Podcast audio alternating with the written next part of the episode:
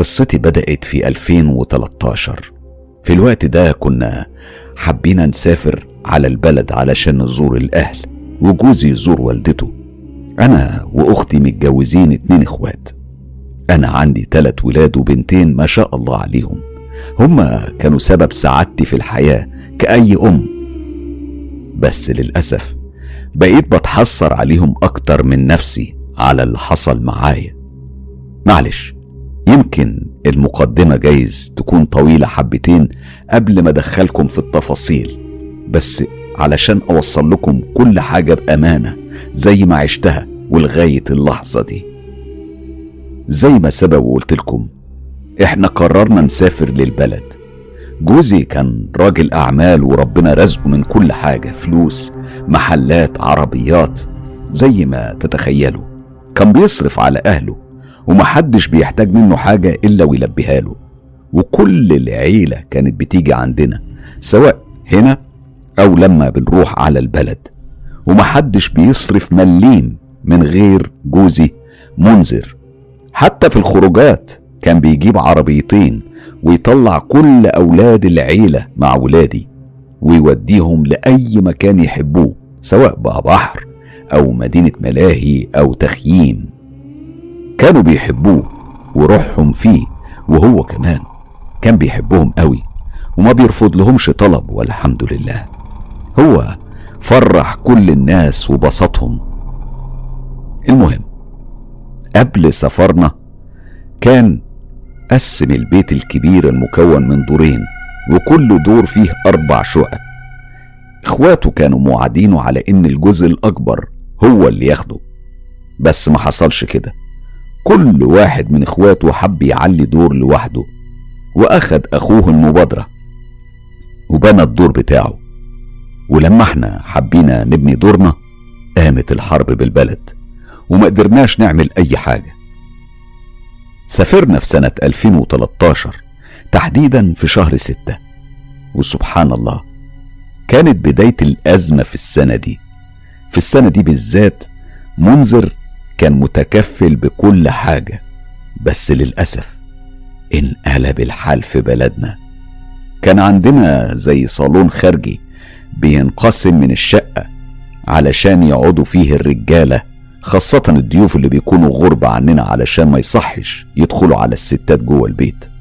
وكانت بنات أو نساء العيلة بيدخلوا ينظفوه كل فترة.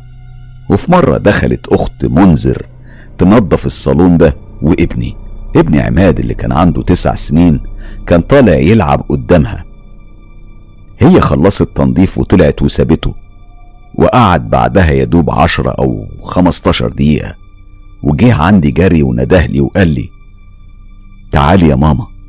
انا طبعا رحت معاه واخدني على المكان اللي كان بيلعب فيه، ولقيته بيقول لي يا ماما انا كنت بلعب هنا وفي واحد مش عارف دخل منين، بصيت لقيته واقف قدامي.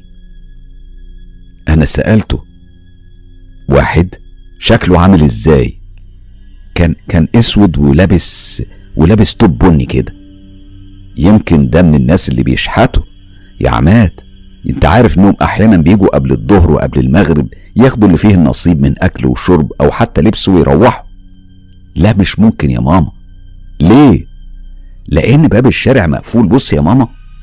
وفعلا بصيت ولقيته مقفول بالمفتاح، والباب اللي يودي على الصالة كمان مقفول، واللي يدخل جوه البيت مقفول، وحتى البوابة الخارجية مقفولة، وباب شقتنا مقفول، وما فتحتهوش الا لما جيت ندهتك، فهيدخل منين يا ماما؟ انا كنت بستمع ليه وببص على الابواب اللي فعلا كانت كلها مقفولة، وعلى طول سألته طيب لما طلع راح فين او خرج منين؟ شاور لي بايديه وقال لي من هناك. كانت حيطة ما بين الباب اللي بيودي على الشارع وما بين الشباك، وقال لي هو هو خرج من هناك يا ماما، انا مش عارف، انا شفته وهو بيخرج من هناك مش عارف ازاي. انا اندهشت ومعرفتش ارد عليه بايه، فاخدته ودخلنا على البيت. وما خبيش عليكم انا حسيت بالخوف، لكني كتمتها في قلبي وما حكتش لحد. بعدها بيومين او ثلاثة كان قاعد في اوضة جدته بيلعب، هي طلعت تتوضى لصلاة الظهر وسابته جوه، وانا كنت قاعدة في الاوضة اللي جنبها في مجلس النساء مع عماته وبنات اعمامه وامهاتهم، واللي كانوا عاملينه مخصوص لينا لو حبينا نقعد وندردش مع بعض بعد الظهر او المغرب، ولما ييجوا نساء العيلة للزيارة يعني، او حتى الجيران. المكان كان عبارة عن أوضة كبيرة فيها حمام ومتصلين ببعض. بعد ما طلعت جدته تتوضى لقيته جاي عندي بيندهلي من غير ما يقول ولا كلمة قدام الباقيين، وسحبني على الأوضة وبدأ يتكلم: ماما ماما، أنا شفت نفس الولد اللي شفته قدام صالون الرجالة، دخل عليا وأنا بلعب هنا لما جدتي طلعت، بس أنا معرفش هو دخل منين ولا شفته دخل من الباب. إزاي بس يا عماد، ودخل منين؟ هو رد عليا بعيون باين عليها الصدمة: مش عارف يا ماما، أنا كنت بلعب فجأة لقيته قدامي، وبعدين ببص لقيته واقف جنبي، ولما جيت علشان اندهلك هرب، فأنا جيت عندك علشان أقولك اللي حصل معاي. طب قول لي يا عماد، هو هرب منين؟ هرب من هناك يا ماما. كان بيشاور لي بايديه على الحيطه اللي ما بين الشباك والدولاب. بصراحه انا اترعبت قوي، كنت ما بين مستغربه ومش مصدقه على اللي بيقوله ده. بدات اسمي واقرا عليه قران، لقيته بيقول لي: انت بتعملي ايه يا ماما؟ ما تخافش يا ابني، ولما تشوف حاجه زي دي سمي بسم الله واقرا قران ومش هيحصل لك اي حاجه. عماد كان مبحلق لي وبيبص عليا بعيون بتدمع، كان مش فاهم حاجه ومستغرب، كان بيبص لي وبيقول لي: شكلك كده مش مصدقاني يا ماما صح؟ انا ما كنتش حابه اخوفه ولا عارفه ارد عليه بايه. انا رحت بلغت منذر باللي حصل معاه، لكن منذر كان رده غريب قوي. لقيته بيقول لي: اكرام، سمي الله وما تدخليش الحاجات دي في دماغ الولد. انا مش بدخل حاجه في دماغه، هو اللي بيقول لي ان طلع له ولد اسود وهرب من الحيطه يا منذر، ده شافه مرتين ورا بعض. يمكن يمكن بيتخيل، بس انت ما تحطيش الموضوع ده في بالك. وللاسف الولد كان بيسمعنا واحنا بنتكلم، وعرفت ده منه بعدين. عدينا الموضوع خلاص، وبصراحه بعد المرتين دول ما شفتش ولا سمعت ابني بينده عليه ولا بيقول اي حاجه، ولا عمره حتى كلمني في الموضوع، ما عادش بيجيب لي سيره الولد ده تاني. فاحنا قلنا خلاص ان الموضوع عدى والحمد لله، واقتنعت بكلام جوزي على انه كان بيتخيل، او مثلا ممكن يكون من عمار البيت طلع للولد ومش هتتكرر. انا في الفتره دي ابتديت اتعب، تعبي كان عباره عن ضيق في صدري وألم في راسي، وكنت كل ما أروح على النوم يا دوب أنام لي ربع ساعة واصحى بعديها، أو ببقى صاحية طول الليل، أو بنام واصحى كل شوية، نوم ملخبط يعني. وكنت دايما معاناتي من ضيق في التنفس وتعب جسدي ما كانش له أي سبب واضح، بحس إن نفسي بيطلع مني، بحس إن روحي كمان بتطلع معاه، وانا مستغربه من الحاله دي. كنت على طول بقول لنفسي: انا ليه بيحصل معايا كده وايه السبب؟ احنا قعدنا في بلدنا حوالي اربع اشهر وخمسه وعشرين يوم بالتمام، وبعدها رجعنا على البلد اللي احنا عايشين فيه، وهنا ابتدت المشاكل ترجع مع عماد. هو ما كانش يحط راسه على المخده الا ويبدا يتكلم ويصرخ، واحنا مش عارفين هو بيكلم مين او حتى فاهمين بيقول ايه اساسا، بس والله هو كان تقريبا كل يوم بيصحينا بشكل فظيع، ولما نجري عليه علشان نفوقه ما بيفوقش، كان بيفضل يعيط ويصرخ ويبص حواليه في كل مكان في الأوضة كأنه بيتتبع حد بنظراته، وشكله كان بيبقى غريب، بيبقى عرقان كأنه لسه طالع من الدش. وانا وابوه بننده عليه: يا عماد يا عماد، لكنه ما بيردش علينا، هو بيكون مفتح عينيه بس ولا كأنه شايفنا، أو زي ما يكون منوم مغناطيسيا. أنا مش عارف أوصف لكم الحالة دي إزاي، بس أنا متأكدة إن أنتوا هتفهموني. كنا نفضل معاه علشان نصحيه بس من غير فايدة، وكل ما يبص في وشي يصرخ أكتر، وطبيعة الحال كان بيرعبني وهو بالمنظر ده. كنت ببقى خايفة إنه يرجع يبص على وشي ويصرخ أكتر، فكنت بحضنه وأداري وشي عنه، وأبوه كان بيجي يقول لي سيبيه سيبيه. أنا كنت برفض وبقوله لأ مش هسيبه. كان أبوه يندع عليه بدل المرة عشرة، ويرش عليه مية ويمسح بإيديه على وشه لغاية ما يصحصح ويبدأ يبص لنا باستغراب. وكنا بنسأله وقتها مالك يا ابني؟ مرات ما كانش بيرد، ومرات تانية كان بيرد بكلام ما يتفهمش منه حاجة ويرجع يروح في النوم. كنا بنحس انه مرهق لدرجة كبيرة. فضل على الحال ده لمدة طويلة. كان مرات بيصحى وهو مفزوع وبيندع علينا، ولما نروح عنده بيقول لنا بصوت منهك وتعبان انا مش قادر انام، انا كل ما بحط راسي على المخدة في حد بيجي يضربني على وشي وظهري، ومرات بيصحيني يا ماما ما يسيبنيش انام. احنا كنا بنسمع كلامه باستغراب، وكمية اسئلة بتدور كله جوه جوه كل واحد فينا. مين ده؟ وايه الشيء اللي هو شايفه ده؟ واحنا اشمعنا ما بنشوفهوش؟ وليه بيظهر له هو بس، هو بالذات؟ وهل ده حقيقي ولا هو بيتخيل بس؟ وازاي طفل بيقدر يتحمل الحاجات دي وهو في السن الصغير ده؟ حقيقي كان بيصعب علينا. يعني احنا طبعا كنا متكتفين، مش عارفين نصدق ولا نكذب ولا حتى عارفين نتصرف ازاي. ومن ألفين وتلتاشر لغاية ألفين وتمنتاشر وهو يا عيني متحمل العذاب ده كله لوحده، واحنا مش عارفين نعمل له ايه. والله لما بفتكر بزعل وبعيط وبقول يعني ده طفل صغير ليه يحصل معاه كده؟ ده حتى لسه ما بيفهمش من امور الدنيا حاجة، هو ازاي بيقدر يتحمل كل ده لوحده؟ يا سبحان الله. فضل بيعاني لسنين طويلة للأسف لغاية ما كبر، واحنا كنا بنصبره ونخفف عليه بالكلام، وهو دايما على لسانه كلمة واحدة. انا عارف ان انتوا مش مصدقيني. مرات كان بيجي يقعد في الصالون قدام التلفزيون، وانا بكون مشغولة في المطبخ خصوصا بعد المغرب لبعد صلاة العشاء، وفجأة الاقيه بيقول لي ماما هو ازاي انا بكون قاعد في الصالون بتفرج على التلفزيون وبشوف نفسي بمشي في الطرقة او قاعد في الصالون التاني او داخل على الحمام؟ اقسم لكم بالله العظيم لما كنت بسمعه وهو بيحكي جسمي كله كان بيقشعر، خصوصا اني ما بشوفش اي حاجة من اللي بيقول عليها دي. كنت بسمع عليه او اقرا عليه قرآن، وبرغم انه يوميا بيحكي لنا عن اللي بيشوفه واللي بيحصل معاه، الا اننا ما كناش واخدين الامر بجدية للأسف.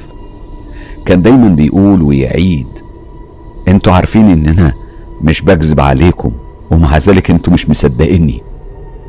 لا يا حبيبي احنا مصدقينك، المسألة بس ان احنا يعني مش شايفين اللي انت شايفه، علشان كده مش عارفين نعمل لك ايه. والله يا ماما والله انا لما بقعد بشوف نفسي، ومرات مش بشوف غير ايد بتطلع من الحيطة وتشاور عليا، بعدها بيجيلي صوت في راسي زي ما يكون حد بيندع عليا ويقول لي عماد يا عماد تعالى تعالى يا عماد. انا لما بروح له بيختفي، برجع اقعد وانا خايف. انا مش عارف مش عارف اعمل ايه يا ماما. طبعا كل الحاجات دي كانت بتحصل مع عماد لوحده لغاية ما بقت تحصل لنا احنا امور وحاجات هكملها في سياق القصة، لان اللي فات مر لكن اللي جاي امر منه. المهم في يوم كنت رايح اعمل لهم العشاء زي العادة، وهو كان بيلعب بالبلاي ستيشن، وناديت على غادة بنتي علشان تيجي تساعدني، ودخلنا على المطبخ. كنت انا بحضر العشاء وهي بتنظف وبتحضر الاطباق، وقاعدين بندردش سوا. المطبخ بتاعنا كان تحت في البدروم، لاننا مجهزينه وفرشينه زيه زي الطوابق اللي فوق، يعني ما تحسوش ابدا انه بدروم. كان فيه اوضه نوم وحمام وصالون كبير، والتاني صغير شويه. انا كنت فرشاه وحاطه فيه كنبه، وكان عماد بيحب يقعد عليها وهو بيلعب او بيتفرج على التلفزيون. كان موقعها قريب من الحمام. في اليوم ده لما خلصت تحضير العشاء وحطيته على النار، اخدت سله الهدوم علشان اغسلهم وحطيتها في وسط الحمام، وقلت اسيبها هنا لبعدين لما ابقى اخلص باقي شغلي. رجعت على المطبخ بعد حوالي كام دقيقه، لقيته جه عندي وقال لي: ماما تعالي انا عايزك. سيبني يا عماد اخلص واجيب العشاء واجيلكوا. لا يا ماما، تعالي معايا دلوقتي حالا، وعلشان خاطري سيبي كل اللي في ايديكي. انا سبت كل حاجه فعلا ورحت معاه. قعدني على الكنبه، وبعدين قال لي: بص هناك كده، هو في ايه جوه الحمام؟ مفيش حاجه يا ابني. ازاي مفيش حاجه يا ماما؟ عشان خاطري بص كويس. انا بصيت تاني. يا ابني انا ببص والله ما في حاجه، مفيش حاجه غير سله الهدوم اللي انا رايح اغسلهم ولوازم الغسيل بس. طب ايه اللي موجود جوه السله؟ هدوم مش كده؟ انت شايف ايه؟ لا يا ماما، انا شفت واحد طلع من وسطها. والله كان زي ما بيصب عليا ميه ساقعه متلجه. انا اتفزعت وجسمي كله اشعر. ازاي يعني شفت واحد طالع منها؟ وضح كلامك يا عماد، انا مش فاهمه. زي ما سمعت يا ماما، طلع منها واحد وما كانش فيها هدوم. انا قمت على طول ودخلت على الحمام وولعت النور، وهو واقف ورا الباب. بص يا حبيبي اهو، مفيش حاجه في السله غير الهدوم دي زي ما قلت لك. والله العظيم يا ماما وانا بلعب بصيت جوه، طلع واحد من السله وقف بص عليا. بعدها انا معرفش راح فين، لاني اول ما شفته انا اترعبت وجريت عليكي. الصراحه انا ما كنتش عارفه اعمل ايه، ولا عارفه اعبر عن خوفي عليه او من اللي بيحصل معاه. اخدته في حضني وانا بتحسر على الوضع اللي هو فيه. طبطبت عليه وسميت عليه، وطفيت النور وقفلت باب الحمام وطلعت، وقلت له: شوف يا حبيبي، اي حاجه تبقى تشوفها ما تركزش معاها قوي. ما ركزش معاها ازاي وهما اللي بيطلعوا لي في كل حته يا ماما وفي اي وقت، وانتوا مش مصدقيني؟ طب ليه ليه انا الوحيد اللي بيحصل معايا الكلام ده وانتوا ما بيحصل لكمش؟ ليه انا الوحيد اللي بيطلعوا لي وبشوفهم؟ ليه ليه انا الوحيد اللي بيصحوني من النوم بالضرب؟ عماد كان بيعيط وقلبي كان بيتعصر عليه، وبصراحه سؤاله كان صعب قوي، لكن جوابه كان اصعب، او للامانه ما كانش عندي اجابه اصلا. يعني هرد اقول له ايه مثلا؟ احنا ما بنشوفش الحاجات دي علشان كده مش قادرين نصدق ولا نكذب. سكت شويه وقلت له: بص يا عماد، خليني اجهز لكم العشاء وننده على اخواتك من فوق علشان تروحوا تناموا. بعدين هاجي اقعد عندك واقعد معاك، هشرح لك شويه حاجات، يمكن الحاجات اللي هشرحها لك دي تسهل عليك الامور وتقدر تفهم الموضوع ده. تمام يا ماما، اللي تشوفيه. لما خلصنا عشاء وتنظيف المطبخ، انا رحت لاوضته. بدات اشرح له عن عمار البيوت وكل حاجه بتخصهم، وانهم ما بيؤذوش حد. بلغته بكل المعلومات اللي بعرفها، وان عالمهم عالم غامض ما نعرفش عنه كتير، ومهما عرفنا هيفضل عالم غريب عننا. وللاسف عماد فضل اربع سنين كاملين وهو بيعاني وبيتعذب، ولغايه دلوقتي لما افتكر كل الحوادث والصعاب والعذاب اللي مر بيهم بتجيني غصه في قلبي، وبعيط وبقول: سبحان الله، ازاي قدر يتحمل كل الضغط والألم ده لوحده وهو صغير ويشوف حاجات قدامه ما يتقبلهاش العقل البشري ولا الإنسان البالغ، ويوميا كان بيشوفها وعلى مدار سنين. بعد مدة جه عندي وقال لي ماما أنا أنا فكرت وخلاص أخدت قرار إني هفضل صاحي بالليل وأنام بالنهار بعد ما أرجع من المدرسة، لأني خلاص أنا زهقت من الليل ده. يا عماد يا عماد أنت كده هتتعب، أنت عندك مذاكرة ودراسة وده هيأثر عليك. ما يهمنيش، أنا هعمل كل جهدي علشان المذاكرة، بس إن أنا أدخل أوضتي بالليل وأنام لأ، مستحيل. أنا سكبت شوية واقترحت عليه حاجة جت في بالي وقلت له طب إيه رأيك يا عماد إنك تنام جنبي في الصالون لما نكونوا سهرانين وأسيب لك النور شغال؟ هو ما فكرش كتير وتقبل الفكرة وقال لي طيب يا ماما أنا هنام في الصالون بس اطفي النور لأني ما بحبوش وانت عارفة إنه بيضايقني، بس سيبي نور الطرقة منور.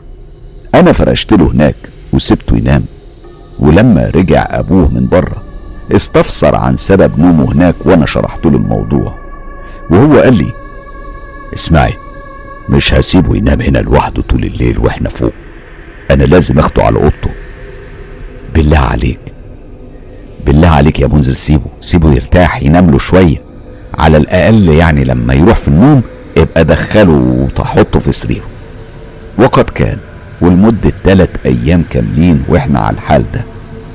ورابع ليلة دخل منذر وكنت مطفية النور وقاعدة في الصالون التاني، كان الوقت متأخر فجه ياخده على أوضته زي العادة، فقلت له سيبه ينام جنبي والنبي، يعني مش فاضل كتير على صلاة الفجر هيصحى يصلي ويذاكر ويروح على المدرسة.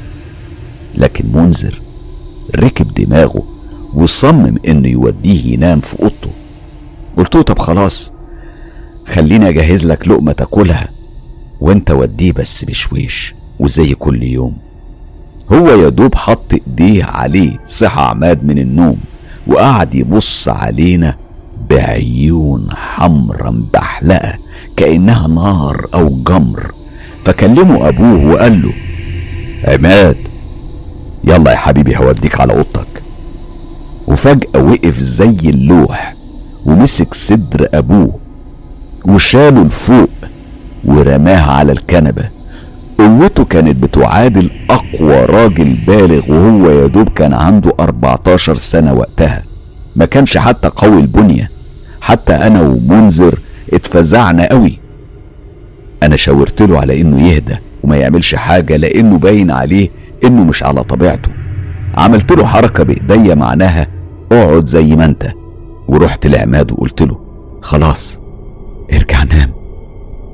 فضل فترة مبحلق في الفراغ بعيون تايهة او زي ما يكون في عالم تاني، وبعدها بدقايق معرفش قد ايه بصلي وقال لي ماما في ايه يا ماما؟ مفيش، انا جيت اخدك على النوم بس يعني مش عايزك تقلق، روح نام يا حبيبي.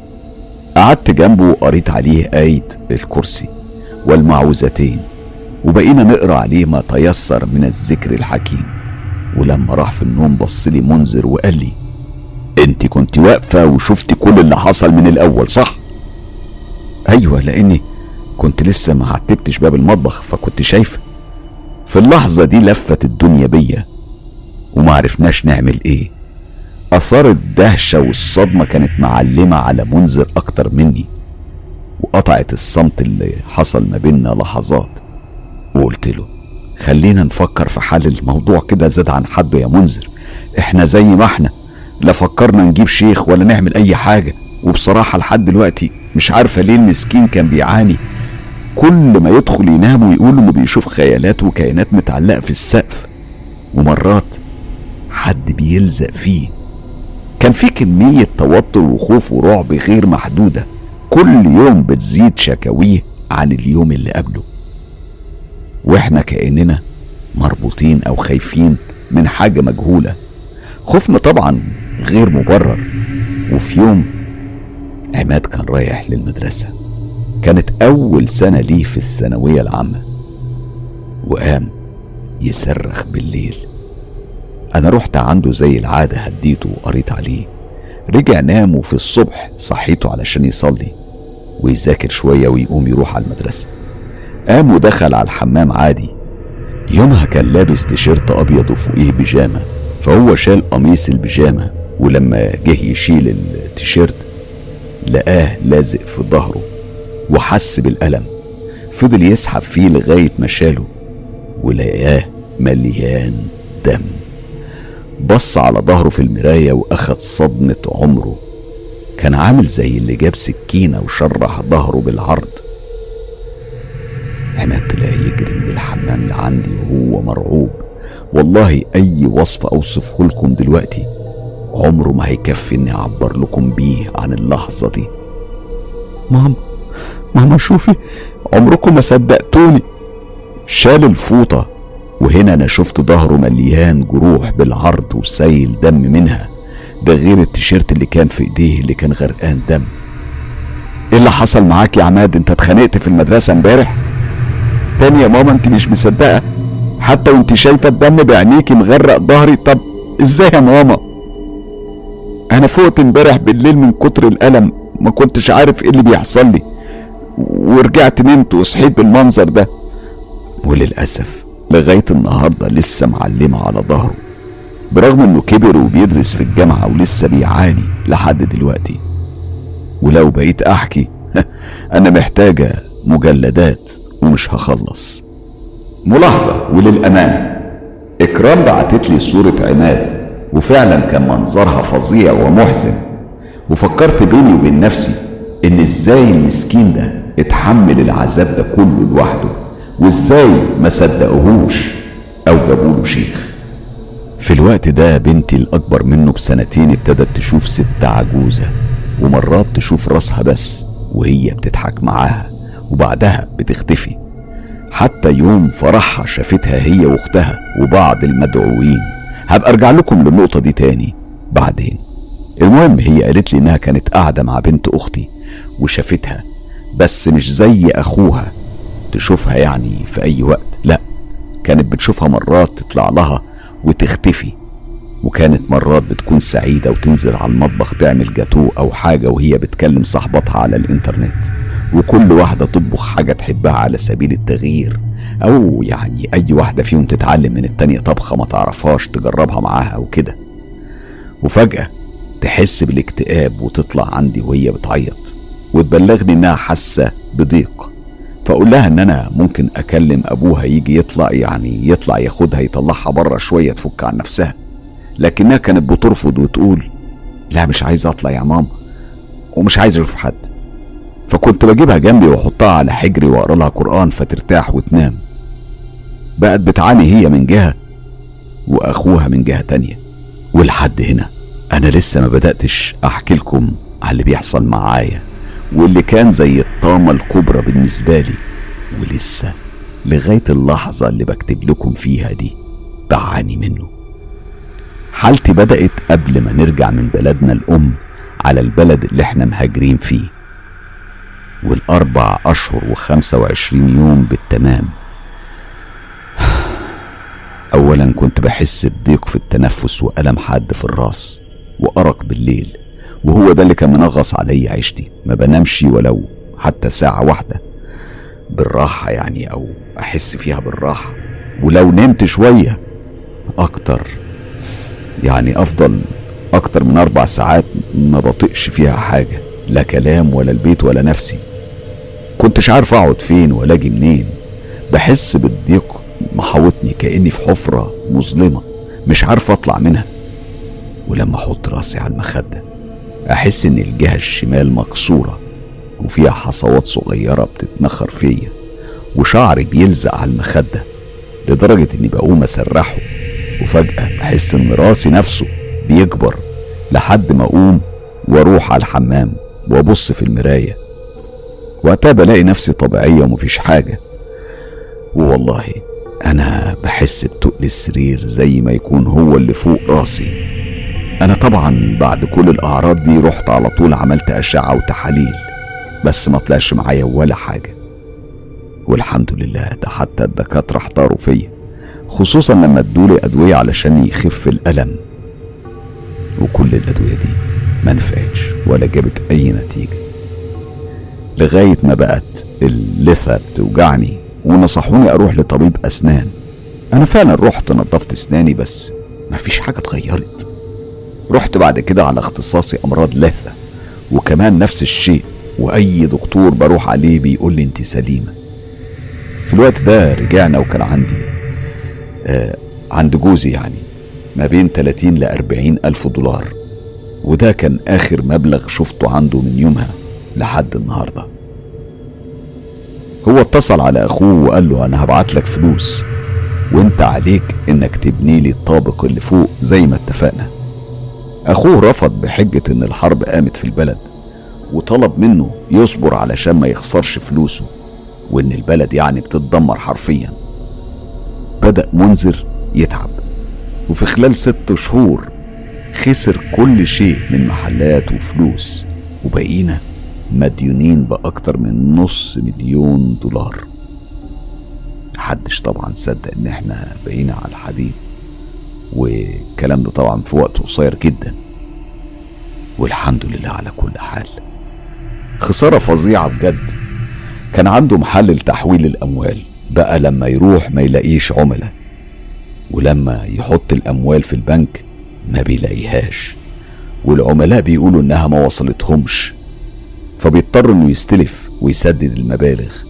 تخيلوا إنه كان عايز يطلع رخصة حكومية علشان التحويلات دي، قالوا له لو طلعتها هتخسر فلوس أكتر، ويمكن تخسر البيت اللي انت شاريه، غير المحلات والعمارة اللي كان مأجرها للناس ومكتب الطيران. وللأسف كده كده خسرنا كل حاجة. ليه وعلى ايه وازاي معرفش. طلعنا من المولد بلا حمص، بجد بلا حمص. إفلاس مع ديون ستمائة ألف دولار مش عارفين جت منين، وبدأوا الناس يدوروا عن حقهم بالرغم ان هو اللي كان مدعمهم وبيساعدهم بالمال والأفكار والمشاريع ويفتح لهم محلات ويفضل ندعمهم لغاية ما أصبحوا أو يصبحوا ناجحين. وإحنا رجعنا تحت، وبقى ما يقدرش يطلع من البيت أو يشتغل، وما فضلناش غير العمارة اللي كنا مأجرينها بنسترزق منها. والحمد لله لغاية ما ابني الكبير هيثم اتحصل على شغله بقى يساعد في مصروف البيت. هو وأبوه كان باين عليهم إنهم أصحاب وإخوات، يعني كان كل واحد فيهم بيشاور التاني على أقل حاجة. عمر ما هيثم طلع عن مشورة أبوه، وأي واحد كان بيشوفهم بيقول مش ممكن ندول أب وابنه. تخيل ابنه ده اللي كان ناجح من وهو في الحضانة لغاية سن سنة تالتة حقوق في الجامعة، عمره عمره ما عمل مشاكل مع حد أو اشتكى حد منه، لا في مدارس ولا جامعة ولا شارع، حتى لحد ما كره الدراسة وما بقاش يروح، وعذبنا عذاب ملهوش وصف، وأصبح بيشرب الحشيش وشربنا الويل منه، وانقلب رأسنا على عقب. وكل ده قبل ما قبل ما كنا نشوف، مش عارف أقول لكم إيه، لكن هقول قبل ما كنا نشوف الجن في البيت. بس الحمد لله دلوقتي بقى أحسن. للأسف طبعا اتجوز وطلق مراته بعد ثمانية شهور.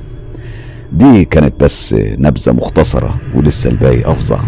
أنا عارفة أني طولت عليكم، بس كان لازم أبلغكم بالأمور دي علشان تسلسل الأحداث اللي حصلت، وكمان علشان تكونوا على دراية بكل التفاصيل اللي مرينا بيها قبل وبعد. بالنسبة لي حالتي بدأت زي ما قلت لكم بضيق وقلة نوم وأحلام مرعبة. هحكي لكم بعض منها لأني مستحيل هقدر أحكيها كلها. والأحلام دي بدأت معايا لما رجعنا من البلد. بيقولوا إن البيوت اللي مسكون فيها جن أو بيسكن فيها الجن أصحابها بيحلموا. أنا أحلامي بتأكد المعنى ده. أنا كنت بشوف تعابين بتهاجمني أو تطلع لي من حيث لا أدري، وشكلها كان مفزع ومرعب. وياريت أي حد بيسمع أحلامي دي ويكون عنده تفسير ليها ما يبخلش عليا بيها. أنا كنت بشوفهم وهم بيتكلموا معايا، وفي منهم اللي كان عايز يبث فيا السم بأي طريقة علشان يأذوني. في الأول كنت بشوفهم ناس عاديين، وكل ما يقربوا مني وشوشهم بتتغير. كمان كنت بشوف الجمال بيجروا ورايا وأنا بهرب منهم، وبدخل على البيت وبقفله بالمفتاح، لكن المفتاح كان بيدور في الفراغ ويفضل مفتوح.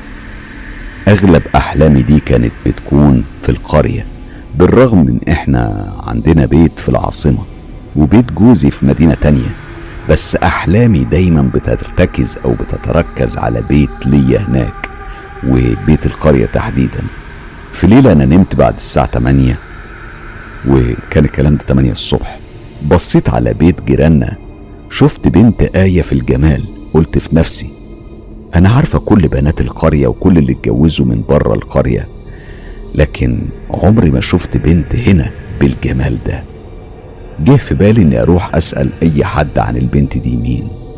سطح بيتنا كان في الواقع مقسوم على اتنين، سطح لسه ما كملناش فيه بناء الدور بالكامل، والتاني فاضل منه اوضتين ويخلص. فانا كنت قاعد على السطح اللي فوق، وفجأة لقيتها في السطح اللي تحت بتبص عليا. انا استغربت وقلت هي ايه اللي جابها من سطح الجيران لعندي؟ وبدل ما تدخل من السطح وتيجي، كانت بتطلع من الحيطة، وملامحها بتتغير من بنت جميلة لشيء أفظع منه ما شفتش. في اللحظة دي كنت بدور على أي حاجة أحدفها بيها، بس كنت بحس بنفسي مربوطة.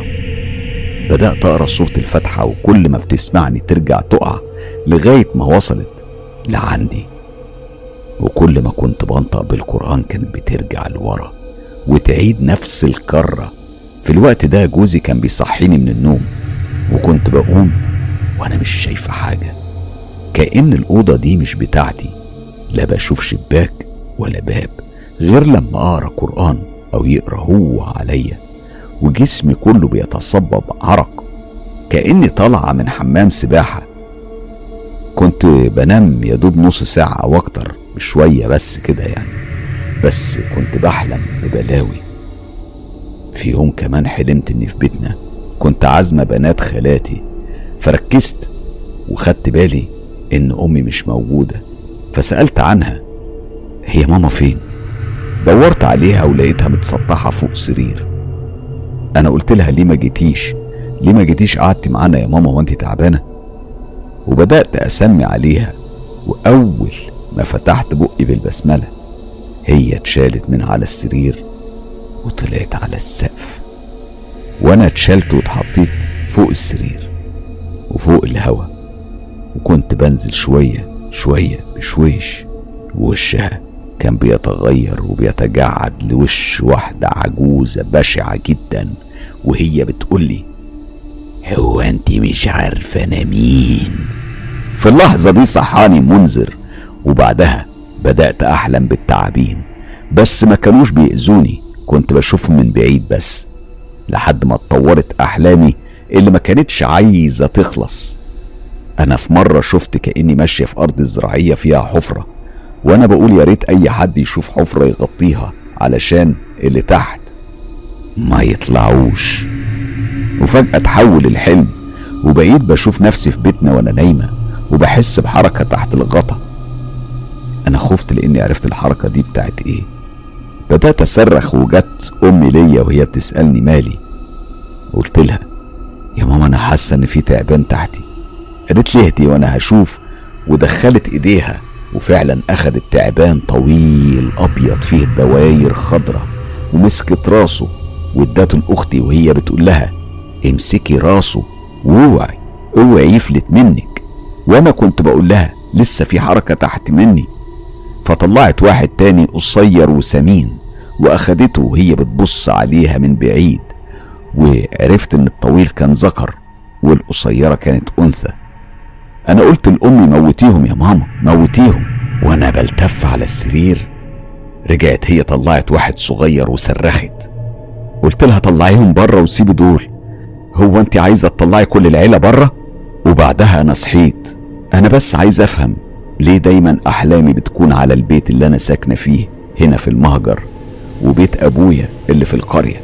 كمان في مرة كنت نايمة وحسيت بحركة زي العادة، اتفزعت وكنت بقول اني حاسة بحركة تحت مني، شلت البطانية لقيت تعبان احمر برصين، معرفش ازاي خلصت منه، واتطورت احلامي بعدها كل واحد افظع من التاني. انا لما كنت بحكي احلامي لاخواتي بالتفصيل كانوا بيقولولي اديكي بتنامي، فكنت بقول لهم الاحلام دي يا دوب اغمض عينيا وبشوفها، مرات ساعة او نص ساعة بتكون كافية ان الحلم يعني بتوقع فيه احداثي طول شرحها، وقضيتها كده على ضيق وقلة نوم. ولما كنت بنام شوية بشوف كوابيس مرعبة، مرة شفت اني كنت رايح على بيت جدي وفي سلة كبيرة قدام الباب زي اللي بيحطوا فيها الالعاب في الحدائق او مدينة الملاهي، والاطفال يدخلوا ايديهم ويختاروا منها لعبة. فبنت اختي كانت تبص وتقول لي بصي بصي في تعبان هناك. سألتها هو فين؟ قالت لي في السلة. فراحت عايزة تمسكه من ديله، فقلت لها لا ما ينفعش، مش هيموت، انت لازم تقطعي راسه. شالت هي ايديها وانا دخلت ايديا جوه وسحبته، ولقيت تعبان برتقالي اللون وضخم، انا بسحب وهو بيسحب. فلما حسيت انه غلبني خبطته وسحبته بقوة ومسكته بحبل كان في السلة، وهنا اتقسم نصين.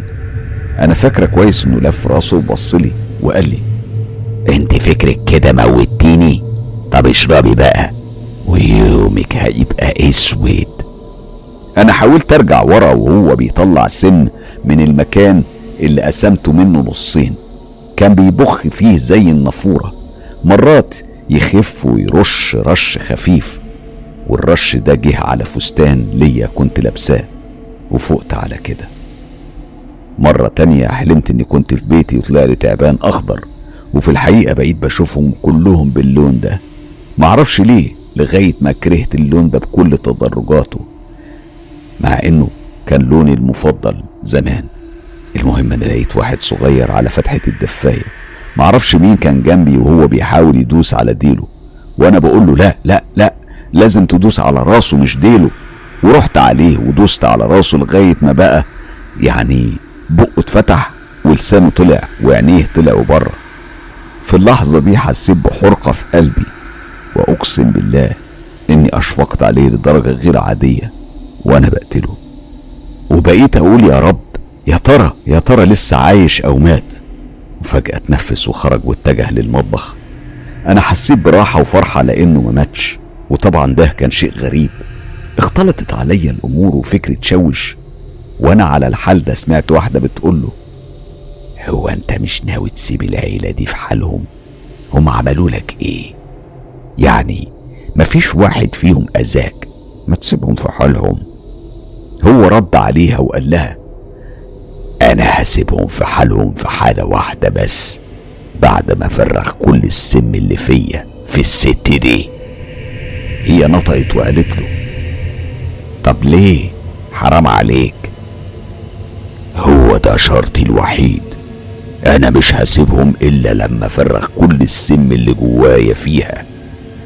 انا كنت قاعدة بعيد عنهم بمسافة قصيرة ومش عارفة ايه اللي قومني، ولقيت نفسي واقفة قدامه على طول، وهو لف عليا لفة بيدور فيها على وضعية علشان ينفث السم فيا. حسيت بشلل، ما قدرتش اتحرك، كنت ببص عليه وهو بيفتح بقه وبيكشر عن انيابه وغرزهم في رجلي الشمال، بس الغريبة اني ما حسيتش باي الم، وصحيت وانا في اخر درجات الفزع، وما لقيتش نفسي الا وانا بكلم اختي وبحكي لها على الاحلام والامور اللي بتحصل لنا في بيتنا. هي قالت لي إن انها تعرف يعني واحدة بتفسر احلام اسمها الست خديجة، وانها هي يعني بتعرف في الامور دي، واكدت عليا انها تديني رقمها وطلبت مني اتصل بيها. وهي بتديني الرقم قالت لي اكيد هي هتفسر لك وهتشرح لك ايه اللي بيحصل، انت مش هتخسري حاجة. انا فعلا تواصلت معاها وفسرتهم لي بشكل فظيع، وطلبت مني ملازمة قراءة القرآن، وقالت لي اسمعي اللي في بيتك ده حاجة صعبة، دول عشيرة كاملة وكبيرة قوي، واللي مسلطهم عليكي مسلطهم علشان ولادك ومالك يقل، وعلشان جوزك يخسر ويعطل اموركم كلها. انا لما سمعت الكلام ده اتصدمت واستسلمت للامر الواقع. انا فقدت الامل ان امورنا تتحسن، ولحد هنا كان عذابي لسه مستمر في الاحلام وبس. اما الباقي كان افظع من خسارة جوزي، وافظع من الكيانات اللي كانت بتطلع لابني وبنتي. احنا بعدها بقينا نشوفهم وبتحصل لنا حاجات تانية خالص، وابتدت تتغير معايا من رؤية التعابين لرؤية الجن نفسهم. بقينا بنشوفهم وتحصل لنا حاجات تانية خالص ابتدت تتغير معايا من رؤية التعابين للجن نفسهم، لحد ما خلاص انا ما عادش عندي قدرة اني اتحمل المطاردات.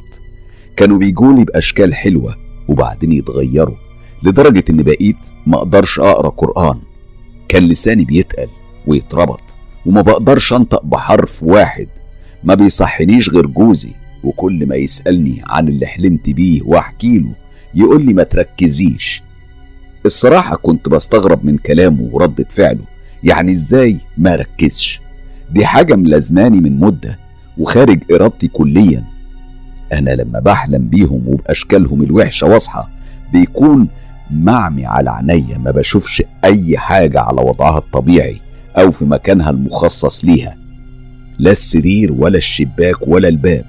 انا ما بشوفش حاجة لغاية ما تمر كام دقيقة ومنذر بيقرأ عليا قرآن، وبيبتدي ساعتها الاحساس بالشلل اللي فيا يتلاشى بالتدريج ويروح مني وارجع لطبيعتي.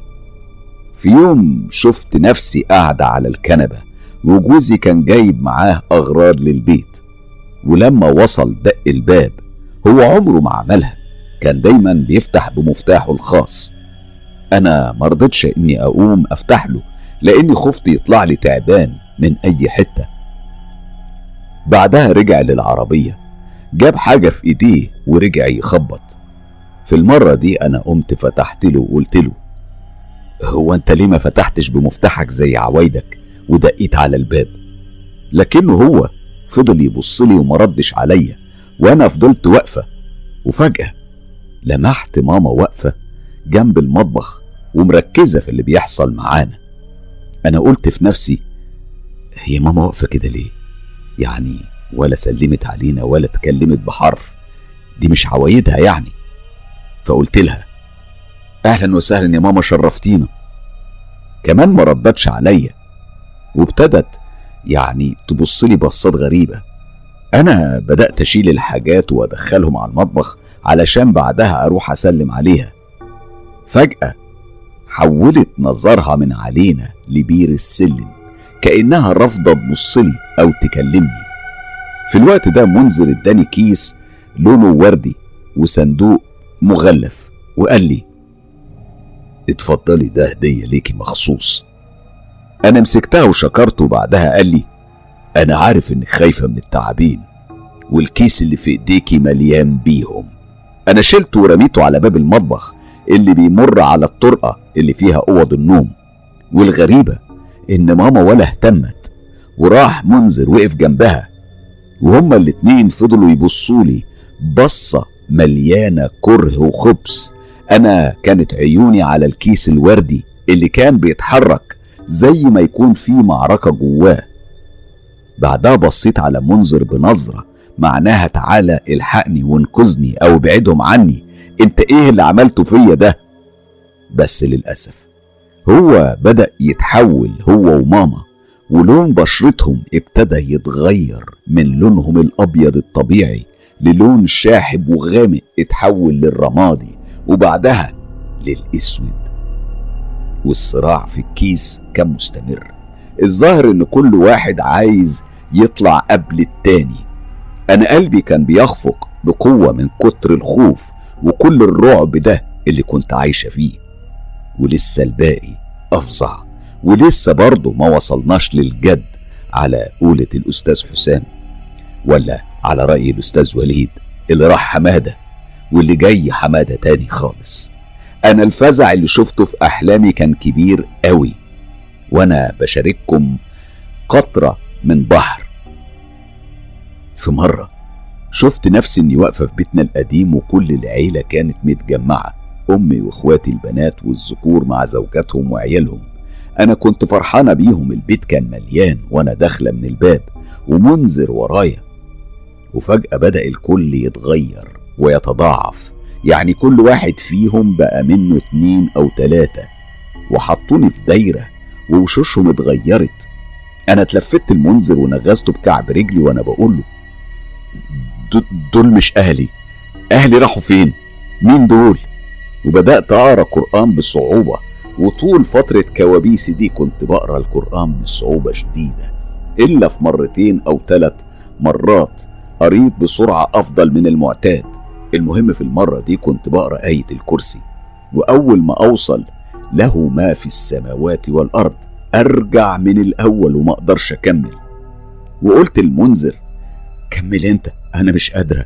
وطبعا هو كان بيبصلي، وانا كنت مستغربة وجوده دايما معايا في احلامي، والاغرب اني كنت بزعل منه ومن بروده وعدم دفاعه عني في الاحلام، زي ما يكون له يد فيها، بس في الواقع كان يعني يخبط على وشي وكتفي ويعمل المستحيل علشان يصحيني ويقرأ عليا كمان. ده مرات كان بيخبطني جامد علشان اصحى، لان الخبط الخفيف ما كانش بيجيب نتيجة. وانا مكملة بالحلم وبشوفه انه بيشيلني وبيرميني وسط الجن، ولما صحيت سمعته بيقرأ عليا آية الكرسي، وانا كنت حاسة بثقل شديد في جسمي. هو طلب مني اني انام على جنبي اليمين، بس انا ما كنتش مستوعبة كلامه ولا قادرة اتحرك، دموعي كانت بتنزل لوحدها من غير ما انطق بحرف واحد. وبعد ما صحصحت اول كلمة قلتها له حرام عليك، انت ليه ما انقذتنيش وسبتني وسطهم؟ انت ازاي قلبك طوعك واديتني هدية مليانة تعابين، وانت عارف اني بخاف منهم وعارف كمان انهم جن، انت دايما بتكون عدو ليا مش جوزي، ليه كده؟ انا عملت لك ايه؟ فضلت اعاتب فيه وهو بيبصلي ومدهوش من كلامي. بعدها لقيته بيقولي يا اكرام استهدي بالله، ده حلمك انتي، انا يا بنتي ملياش عليه سلطان، وانت عارفة ان الشيطان بيصور للانسان امور بشع. انا طول الوقت ببقى شايفك فيه بتصرخي وبتتكلمي بكلمات ما بيسمعهاش اي حد، وحتى لو بسمعها ما بفهمهاش، بحاول اصحيكي واقرا عليكي، بس انت زي ما تكوني في غيبوبة او كأنك في عالم تاني خالص. بعدها اخدني في حضنه وطبطب عليا. انا قلت له ايوه كده، خليك كده، ما تدينيش ظهرك، انا خايفة. رحت في النوم تاني وشفت نفسي حاملة تكات شعر وبربط بيهم صوابع ايديا، وفجأة جت واحدة غريبة قعدت قدامي. رفعت راسي بصيت لها، وهنا انا شفت ابشع وش في حياتي، كان وش مجعد واسنانها عاملين زي المسامير ولونهم اسود قاتم. هي قالت لي انت ما تعرفينيش بس انا اعرفك كويس، ويا ويلك مني، واختفت. انا فقت على صوت بنتي جايه تصحيني علشان اوديها الحمام، وبقوا كل مره تجيني واحده شكل في الحلم، كانوا بيكلموني، منهم اللي تهددني واللي بترعبني، واللي في مره من المرات قالت لي خلي بالك من اللي جايلك وانتبهي لنفسك، هي رايحه تظهر لك تحت السرير. انا خفت وحبيت اقوم، بس ما قدرتش اتحرك، كنت زي اللي بيطلع له الجاثوم وبتنشل حركته. وفجأة انا شفتها، كانت واحدة ست رايحة جاية قدام السرير، وفي نفس الوقت حاسة بحركة تحتي، وطلع لي تعبان ضخم قوي، ومعرفش ليه حسيت انه اعمى، واني كنت او اني يعني كنت محجوبة عنه ومش شايفني. هو كان بيدور عليا لغاية ما وصل تحت رجليا، وجالي احساس انه مش عارف منين يبتدي مهاجمتي، من الخلف ولا من رجليا. بعدين اترزع بين رجليا وانا اتفزعت، وكأني اترميت من مكان عالي وفقت على طول. انا وقفت على الارض وانا بسمي الله زي ما اكون هربت من حد بيجري ورايا. منذر سألني على اللي شفته لكني تجاهلت سؤاله وما جاوبتوش. الصراحة انا كنت مزعوجة من حالتي دي لدرجة اني تمنيت ان تكون تركيبتي زي العرايس وكل مرة اشيل راسي من مكانه واغيره او اطلعه بره الجنينة بتاعت البيت علشان ارتاح منه. طبعا يمكن بعضكم بيستغرب من الامنية دي ومنكم اللي بيضحك منها، بس صدقوني غصب عني معاناتي خلتني افكر بامور خارجة عن نطاق الطبيعة والعقل. واما الحلم ده ففعليا كنت حاسة انه حقيقة، ويا ريت حد فيكم عنده تفسير. يا فاطمة انا عايزاكي تسمعيه كويس وتعيديه وتفهميه. انا لغاية اللحظة دي انا مش عارفة اللي بشوفه ده حلم ولا رؤية. كنت بشوف نفسي اني في قريتنا واقفة فوق جبل وبتأمل وبتمعن في خلق الله ومبسوطة، وفجأة عينيا وقعت على قصر كبير قدامي كان نصه جوه الجبل ونصه التاني بره، وشفت أحصنة وعربات راكبين فيها ستات لابسين لبس زمان زي لبس العصر الفيكتوري كده المطرز.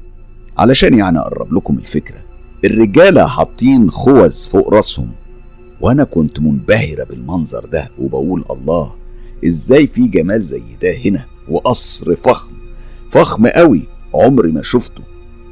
وهنا جاني صوت راجل في دماغي وقال لي ايه رايك لو في حد يخليكي تشوفي احسن واجمل من القصر ده؟ انا رديت عليه من غير ما التفت وقلت له هو في اجمل من كده؟ ايوه في، وانا هوريكي، انت بس غمضي عينيكي وهتشوفي اللي عمرك ما شفتيه. وفعلا انا استسلمت بسهولة وكأني مسلوبة الارادة كليا. غمضت عينيا وجت ايديا ورا ظهري وحطيت ايد فوق ايد، وهنا حسيت بايد جت ورا ظهري لمستني واتشالت زي ما بيتشال الطفل الصغير، وحطيت ايديا على رقبتي كأني خايفة اني اقع وعيوني مغمضة لغاية ما لقيت نفسي على فوهة حفرة. والله لما غمضت وشالني انا حسيت ان روحي بتنسحب مني واني اتشالت بجد. كان احساس شبيه بوقت ما بنركب الطيارة. احنا وصلنا لفوهة الحفرة وحتى الوقت ده كنت لسه ما تلفتش ورايا. المهم دخلنا وكان فيه نفق من تراب وانوار وشعلات قديمة على طول النفق، وكل ما نبعد بمسافة المكان كان بيبتدي ينضف ويتحول من تراب لبلاط جميل جدا، لغاية ما وصلنا القصر انا عمري ما شفت زيه لا في الواقع ولا في الاحلام ولا حتى في افلام السينما الخيالية. هو طلب مني اني اقف فوقفت وبصيت جنب مني، وهنا شفت واحدة ست آية في الجمال لابسة فستان احمر مطرز بالاصفر وشكله جميل وطويل قوي، وقال لي دي الملكة، تعالي نمشي وراها لانك هتتغدي معاها ومع جوزها الملك. وفعلا احنا سبناها تمشي واحنا ماشيين وراها، ولما وصلنا للقصر كان مفتوح للسماء وفيه اشجار وترابيزة كبيرة واشجار زي شجر العنب مدلية عليها ومغطياها. بصت لي الملكة وقالت لي اتفضلي اقعدي هنا، ده مكانك انتي. وفي نفس اللحظة دي شفت الشخص اللي وصلني هناك، كان شخص جميل جدا ووسيم. ابتسم لي وراح علشان يطلب منهم انهم يجهزوا الغدا. والملك كان فيه شبه من والدي بس نحيف، كلمني وقال لي اتفضلي يا بنتي علشان نتغدى. وفي نفس الوقت اتملت الترابيزة اكل من كل نوع، ولسه ما مديناش ايدينا الا وهجم علينا يعني ذباب كتير وملى الاشجار والاكل، والاكل اتملى كمان بالديدان. مش عارفة منين طلع طفل قدامي اخد حاجة من الاكل قطمها في بقه وشفت عليها دود، فقلت له ارميها. وقمت من هناك مش عارفة اروح فين. الملكة هربت ونطق الملك وقال لي الحرب بدأت يا بنتي وهم اللي ابتدوا. أنا سألته مين دول، هو جاوبني الجن الكافر يا بنتي دايما بيهجموا علينا ويرعبونا. أنا قلت له إزاي، هو أنتوا مسلمين؟ يعني أنتوا المسلمين المفروض أن أنتوا اللي تخلصوا عليهم. أنا ممكن أسألك هو أنت مسلم؟ طبعا يا بنتي أنا ملك مسلم. قلت له على كده أنتوا بتقروا قرآن وبتصلوا؟ شش، أنا مش عايز حد يسمعك لأننا بنعبد ربنا في السر مش بالعلن. فجأة لفيت وشفت معركة دايرة وأنا ببص عليهم من بعيد وعايز أعرف وصلوا فين بالمعركة دي، وكل واحد منهم بيحارب بأشرس ما فيه من قوة وبيبصوا عليا، ومش عارفة إزاي كلامهم كان بيوصلني، كان حاجة كده زي التخاطر علشان أقرب لكم الفكرة. كلامهم كان بيوحي على إنهم شجعان وكل واحد فيهم أقوى من التاني. وبعدين جه واحد بعد ما خلص قتال وقال لي ممكن تيجي معايا أغسل وشي؟ أنا رحت معاه علشان أديله مية يغسل بيها. شال القناع من على وشه اللي حطه علشان ما ينجرحش من ضربات السيوف، وأنا اديته مية يغسل بيها. وصلني كلام من المحارب اللي كان مكمل بالمعركة بيقول لي أنت شايفة إزاي هو خايف على وشه بعكسي أنا؟ وهو بيبتسم لي. في اللحظة دي بالذات أنا صحيت، وأقسم بالله إني حسيت نفسي عايشة واقع مش حلم، واللي عاش تجربة زي دي هيفهمني وهيقدر اللي عشته وبحكي لكم عليه. بعدها بدأ الجد وبقينا نشوف الكيانات دي أنا وكل أهل بيتي. بادئ الأمر كان في يوم لما صحيت الصبح وصحيت الولاد، فطرتهم وراحوا على مدارسهم، ورجعت اتسطحت شوية علشان ارتاح قبل ما يرجعوا مع وقت صلاة الظهر. جهزت أكل المنذر علشان ياكل لقمة قبل ما يروح للمسجد، وسألته إنه يسبقني هو على الحمام للوضوء أو أسبقه أنا. هو رد عليا وقال لي معلش اسبقيني انتي. وتوجهت للحمام اللي كان موقعه قريب من أوضتي وأوضة تانية وجنب السلم على الشمال. اتوضيت وطلعت ورجعت ناديت عليه منذر أنا خلصت، قمت اتوضى بقى. في اللحظة دي عينيا جت على الأوضة التانية واتفاجئت باللي شفته. الأوضة دي كان فيها السريرين بتوع ولادي الاتنين، واحد على اليمين والتاني على الشمال. السرير اللي على اليمين كان ورا الباب، ما بيتفتحش الباب يعني بالكامل، يدوب بيتفتح شوية على قد ما نقدر ندخل. مثلا لما بمر في الطرقة ما بشوفش السرير ده، بشوف الدولاب والسرير التاني. زي ما قلت لكم لما ناديت عليه جت عيني على الأوضة وشفتها كلها بشكل واضح، معرفش ازاي. كان في واحد نايم على السرير، وفجأة قام وقف وبخطوة واحدة وصل قدام الباب، مع العلم ان المسافة بين السرير والباب حوالي اربع او خمس خطوات على الاقل، لكن هو عملها بخطوة واحدة. هو كان نسخة طبق الاصل من عماد. انا استغربت وحسيت بدوخة ولفت الدنيا بيا، وجه كام سؤال في بالي وانا بقول الله هو ما راحش المدرسة ولا ايه؟ لا ازاي ده انا اللي مصحياه وقفلت الباب وراه بعد ما طلع. في اللحظة دي وفكري موديني يمين وشمال، هو كان عمل خطوة تانية بين الباب والحيطة اللي ما بين أوضتنا والباب والباب اللي بيودي للطابق التاني. وأقسم بالله أني حسيت بقشعريرة رجتني رج، ومن قوة الخضة أنا رجعت دخلت الحمام وتوضيت مرة تانية.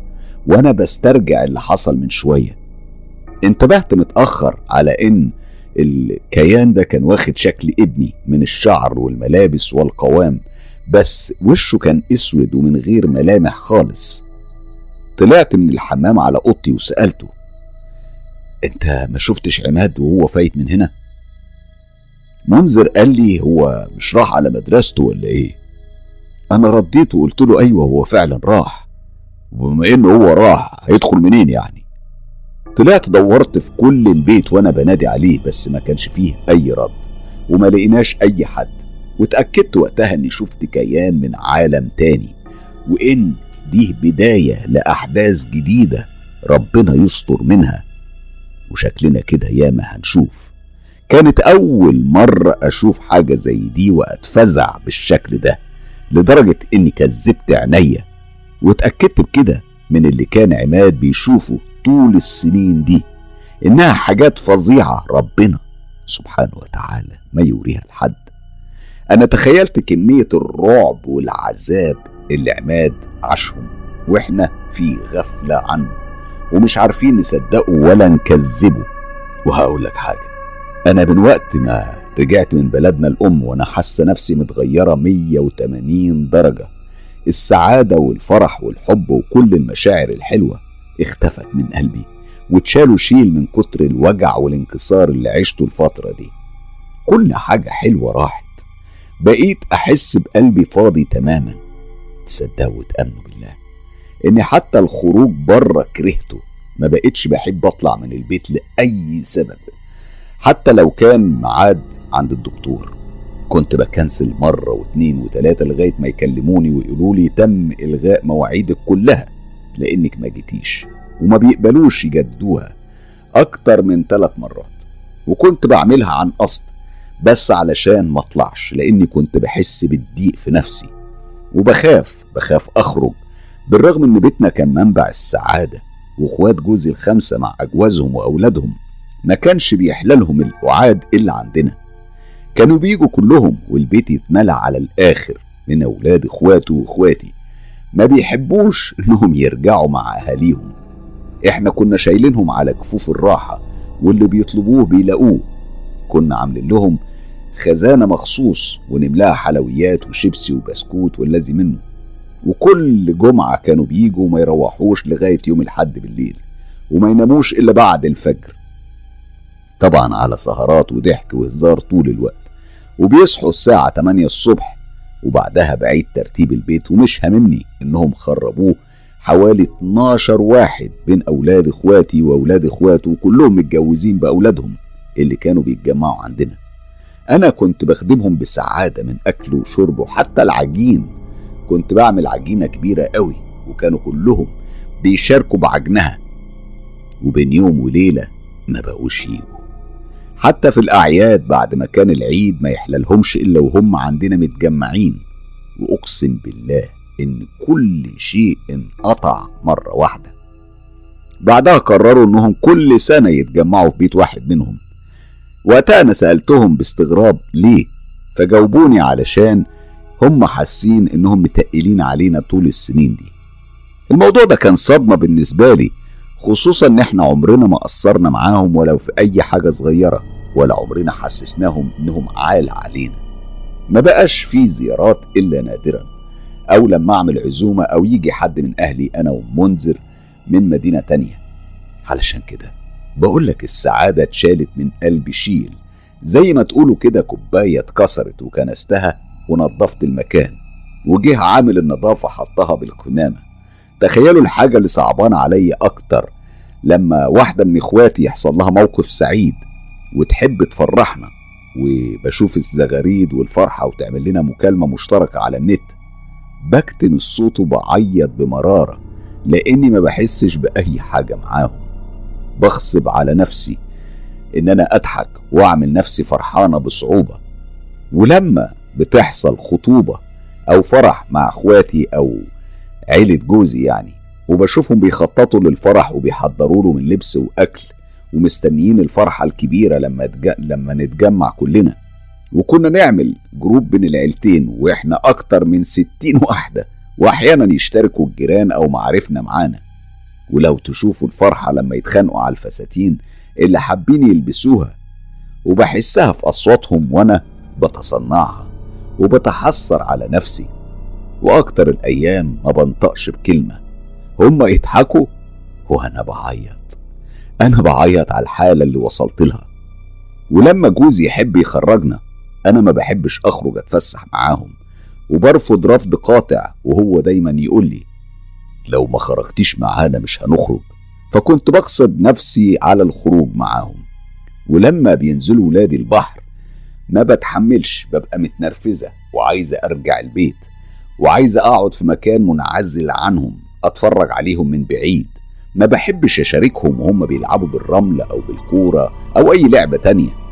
ومرات منذر بيقترح ويقول عايزين نخرج بكرة، أوديكم فين يا ولاد؟ هو دايما بيحب يفرح ولاده ويقول لي ما تجهزيش حاجة وتتعبي نفسك، اعتبريها اجازة ليكي وهنشتري كل حاجة من بره، نخرج نغير جو. وكان بينادي على الولاد يفرحهم، فأنا دايما كنت أقول له يا ريت يا ريت ما تقول لهمش، واخترع لهم أي عذر، ولو حتى إني أشغل نفسي بالتنظيف لغاية ما يقول لي أنت بقيتي بتكرهيني في الخروج وبتكرهيني فيه كمان. مرات مثلا لو حصل معاه ظرف ويتواصل مع حد من أصحابه أو يعزمه لعنده أو يجيبهم شغل ويقول لي مش هنخرج، كنت بتنفس الصعداء وارتاح وبقول الحمد لله إن الطلعة باظت. أما الولاد فكانوا بيزعلوا، وحتى لما بتولد واحدة من العيلة كانت من عوايدنا نروح ونزورها والكل يبقى سعيد، إلا أنا دايما بكتئب وبلبس وأنا مخنوقة، خصوصا لما أكون وسط لمة كبيرة وييجوا يقعدوا جنبي ويحبوا يهزروا معايا. كنت بتصنع الهزار والابتسام واشيل التليفون لو طولنا وابعت رسالة لجوزي علشان يجي ياخدني من غير ما الفت نظر أي حد، وأقول أنا عايز أروح تعالى خدني. كانوا بيسألوني مرات ليه وأنا ما كنتش بحاول أجاوب على السؤال، وأحاول أس... أحاول بس أجاوب بدبلوماسية. فبيسألوني مرات ليه شلت التليفون، بقول لهم عمكم عايز يروحني، فبيزعلوا ويحاولوا يخلوني أبقى أكتر معاهم وأتحجج لهم بأي حجة وأنا طالعة، وأقول لهم المرة الجاية هعوضها، بس بيكون كلام وخلاص، أنا عارفة أني مش هوفي بيه. دي حكايتي مع الزعل وكسرة القلب والوجع وكل حاجة تتخيلوها، لدرجة ان في افراح كتيرة في العيلة اتعملت والكل بيحضر ويفرح، الا انا موجودة كجسم من غير روح ولا كأني موجودة اصلا. وحتى جوزي لما بيقول لي كلام رومانسي، كلام حلو يعني، دايما ابصله ودموعي تنزل لوحدها، انا معرفش ارد عليه ازاي. الراجل اللي جاب لحبيبته وردة تشمها ادتها للمعزة تاكلها، ولما يسألني عن سبب عياطي بقوله أنا زهقت وبفكر في الغمة اللي احنا فيها دي هتتشال عننا امتى. اللي أنا بحكيه ده شوية من اللي بمر بيه من سنين، ودي أول مرة بيطلع مني وأنا بفضفض بيها معاكم. خلوني أرجع لكم لبنتي سارة الصغيرة اللي بقى عندها عشر سنين دلوقتي، بس الأحداث اللي حصلت معاها كانت من وهي صغيرة خالص، لما كان عندها حوالي أربع سنين. كانت دايما تلعب جنبي بالليل، مش عارفة إزاي جه في بالها إنها تاخد اللعب وتطلع فوق، بالرغم من إن عندها بيت صغير مليان ألعاب متعودة تدخل جواه وتلعب هناك. أنا سبتها براحتها وقلت يمكن زهقت منه وحبت تلعب قدام إخواتها. كانت زيها زي الأطفال بتعمل جو وصوتها ما بيهمدش، لما فجأة صوتها انقطع وما سمعتش أي حركة منها ولا ضحكها ولا كلامها زي المعتاد. فسألت أختها الكبيرة غادة عنها، هي قالت لي هي جوه أوضتك يا ماما. قلت لها بتعمل إيه هناك؟ أخدت كل اللعب بتاعتها ودفتر الرسم والألوان وسابتنا وراحت أوضتك، فأنا سبتها يعني براحتها. أنا لما رحت عندها لقيتها شايلة كل حاجة من على التسريحة بتاعتي واخدة الكرسي وطلعت قعدت. تسريحتي كانت كبيرة وعليها مراية بتتقفل، فأنا سألتها أنت بتعملي هنا لوحدك يا سارة؟ يعني ما قعدتيش مع أخواتك أو جيتي عندي يعني تحت زي عوايدك؟ أنا عايز ألعب هنا مع أصحابي. مين أصحابك يا حبيبتي؟ هما فين دول؟ أنا لقيتها بترد عليا وبتقولي بص يا ماما هما في المراية. قلت لها وريني كده أشوفهم. تعالي شوفيهم أهم. أنا بصيت بس ما شفتش غير انعكاس صورتها في المراية، فقلت لها يا سارة ما فيش حد غيرك. ردت عليا وهي بتشاور لي بصباعها، ايه الصباع الوسطاني، انا ودي ودي صاحباتي. صاحباتك ازاي يا بنتي ومن امتى؟ من النهاردة، انا جيت هنا عشان العب معاهم ونكتب ونرسم سوا. انا ضحكت من كلامها وشقوتها وما حطيتش اي تفكير سلبي في بالي. فضلت طول الاسبوع على الحال ده، وبصراحة انا قلقت، ما كنتش عايزاها تفضل طول الوقت مقابلة أو قاعدة قصاد المراية لوحدها وما تقعدش مع أخواتها. فأنا أخدتها من إيديها وطلعتها بره وقفلت الباب. هي فضلت زعلانة مني اليومين كاملين، بعد كده نسيت الموضوع ده تماما. وفي يوم جه ابني هيثم وقال لي: ماما ماما انا مفيش عندي شغل النهارده، هروح اسهر وبات مع ولاد عمي، لو سمحت ممكن تجيبي لي العلبه اللي فوق التسريحه وارميها لي من الشباك بعد اذنك من غير ما تنزلي. قلت له حاضر، وطلعت اجيبها والنور كان مطفي من فوق، فقلت بلاها مش هشغله، هطلع على نور الطرقه. انا يا دوب طلعت ست درجات من السلم ولقيت واحد جاي من الصاله اللي فوق، كان كبير قوي وماشي بيتقل. انا شفت اللي باين منه من فوق ركبه لتحت، كان لابس جلابيه فروه خينه وهو بيلف علشان ينزل. انا حسيت بحراره قويه، جسمي كله ولع نار، وما قدرتش اصرخ او ان انا انادي على منذر، وابتديت اردد واعيد في بسم الله الذي لا يضر مع اسمه شيء في الارض ولا في السماء وهو السميع العليم. بعدها بدأت الحرارة دي تخف بالتدريج، وفضلت واقفة لدقايق في نفس النقطة، لا قدرت أكمل ولا قدرت أرجع. هيثم اتصل على أبوه لأني اتأخرت عليه، قام منذر يدور عليا، أما أنا كنت قريت آية الكرسي كم مرة لغاية ما انزاحت عني الحالة دي، ودخلت على الأوضة شغلت النور، ما شفتش حاجة تاني، بس فضلت حاسة بقشعريرة ومش مطمنة، ورميت له العلبة من الشباك من سكات، وفضلت لحوالي نص ساعة أو أكتر ما كنتش نطقت بحرف. كنت بسمع صوت منذر وأولادي بيتكلموا بس ما كنتش شايفاهم، وكأني كنت في عالم تاني، ومرات بسمعهم وهم بيندهولي، فبقوم أروح على الصالون علشان أشوف عايزين إيه، لكني ما بلاقيش حد موجود، ولحد دلوقتي مش عارفة إذا كنت في حلم ولا في علم. بعدها بمدة لما خلصنا العشاء وتنظيف المطبخ، أخدت سارة لأوضتها علشان أنيمها، فنمت جنبها وصحيت حوالي نص الليل أو بعدها بشوية، وسمعت الباب الرئيسي اتفتح ودخل منذر وتوجه للصالون. وقتها كان الجو شتاء والبرد شديد، فقلت هتغطى واستناه لغاية ما يطلع. غمضت عينيا وسمعت باب الأوضة بيتفتح بشويش، فقلت أنا هعمل نفسي نايمة علشان كنت دفيانة ومرهقة وعجزت ان انا اقوم. هو جه من ورايا وحط ايديه على السرير وقرب وشه مني علشان يتحسسني لو كنت نايمة ولا صاحية، لكن انا ما اتحركتش ولا فتحت عينيا حتى. وفي اللحظة دي سمعت رن التليفون منذر جاية من تحت، وهو رد، وكان المتصل اخوه اللي في البلد، وسمعته هو بيكلمه بيسأله عن اموري وعن أمورنا وعن أحوال الأهل كلهم، وكان بيذكر في باقي العيلة بالاسم. أنا قلت في نفسي لما يعني اللي رد تحت ده منذر، أمال مين ده اللي ورايا؟ أنا اتجمدت في مكاني وبدأت أقرأ في آية الكرسي، ولما وصلت لله ما في السماوات والأرض بدأ الشيء ده يبعد عني. فضلت كام دقيقة، بعدين حصنت سارة وقمت نزلت تحت، كلمت حماتي وحطيت عشاء وما حكيتلوش على اللي حصل، ودي كانت واحدة من أصعب الليالي اللي عشتها، وما ما بتمناش أي حد يعيش اللي أنا عشته.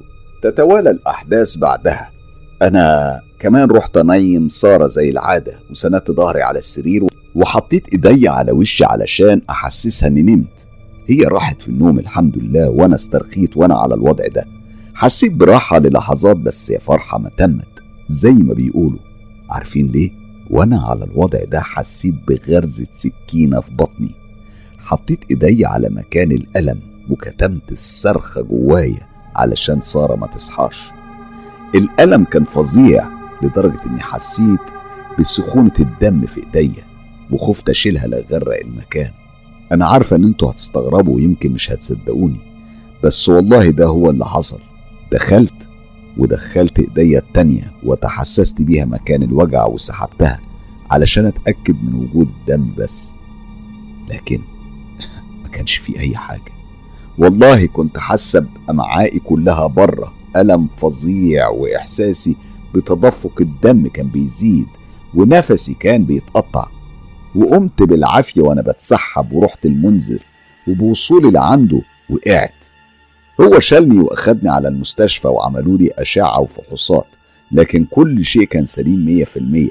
الغريب ان فضلت بقول له انها معاقي بتتحرك جوايا والالم فظيع قوي، وهو كان بيقول لي مفيش اي حاجه، انت شفت الاشعه بنفسك وسمعت الدكاتره قالوا ايه. انا فضلت الاسبوعين كاملين على الحال ده، اتعذبت عذاب ما يعلم بيه الا رب العباد.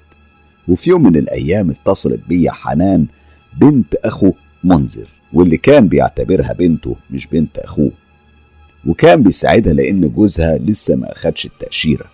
اما هي فكانت بتطلع كل فترة وفترة تعمل مراجعات عند الدكتور وتجهز اوراق الولادة وترجع على البلد.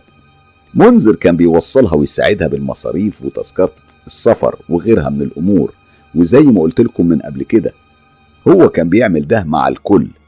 بس المرة دي هي ما اتصلتش علشان يساعدها، بالعكس هي اتصلت وقالت لي ازيك يا عمتي؟ بخير الحمد لله، انا عايز اسألك سؤال يا عمتي واطمن عن عمو منذر. هو بخير يا بنتي الحمد لله، انا بس حاسه ان في حاجه حصلت معاه. ازاي يعني؟ حاجه زي ايه مثلا؟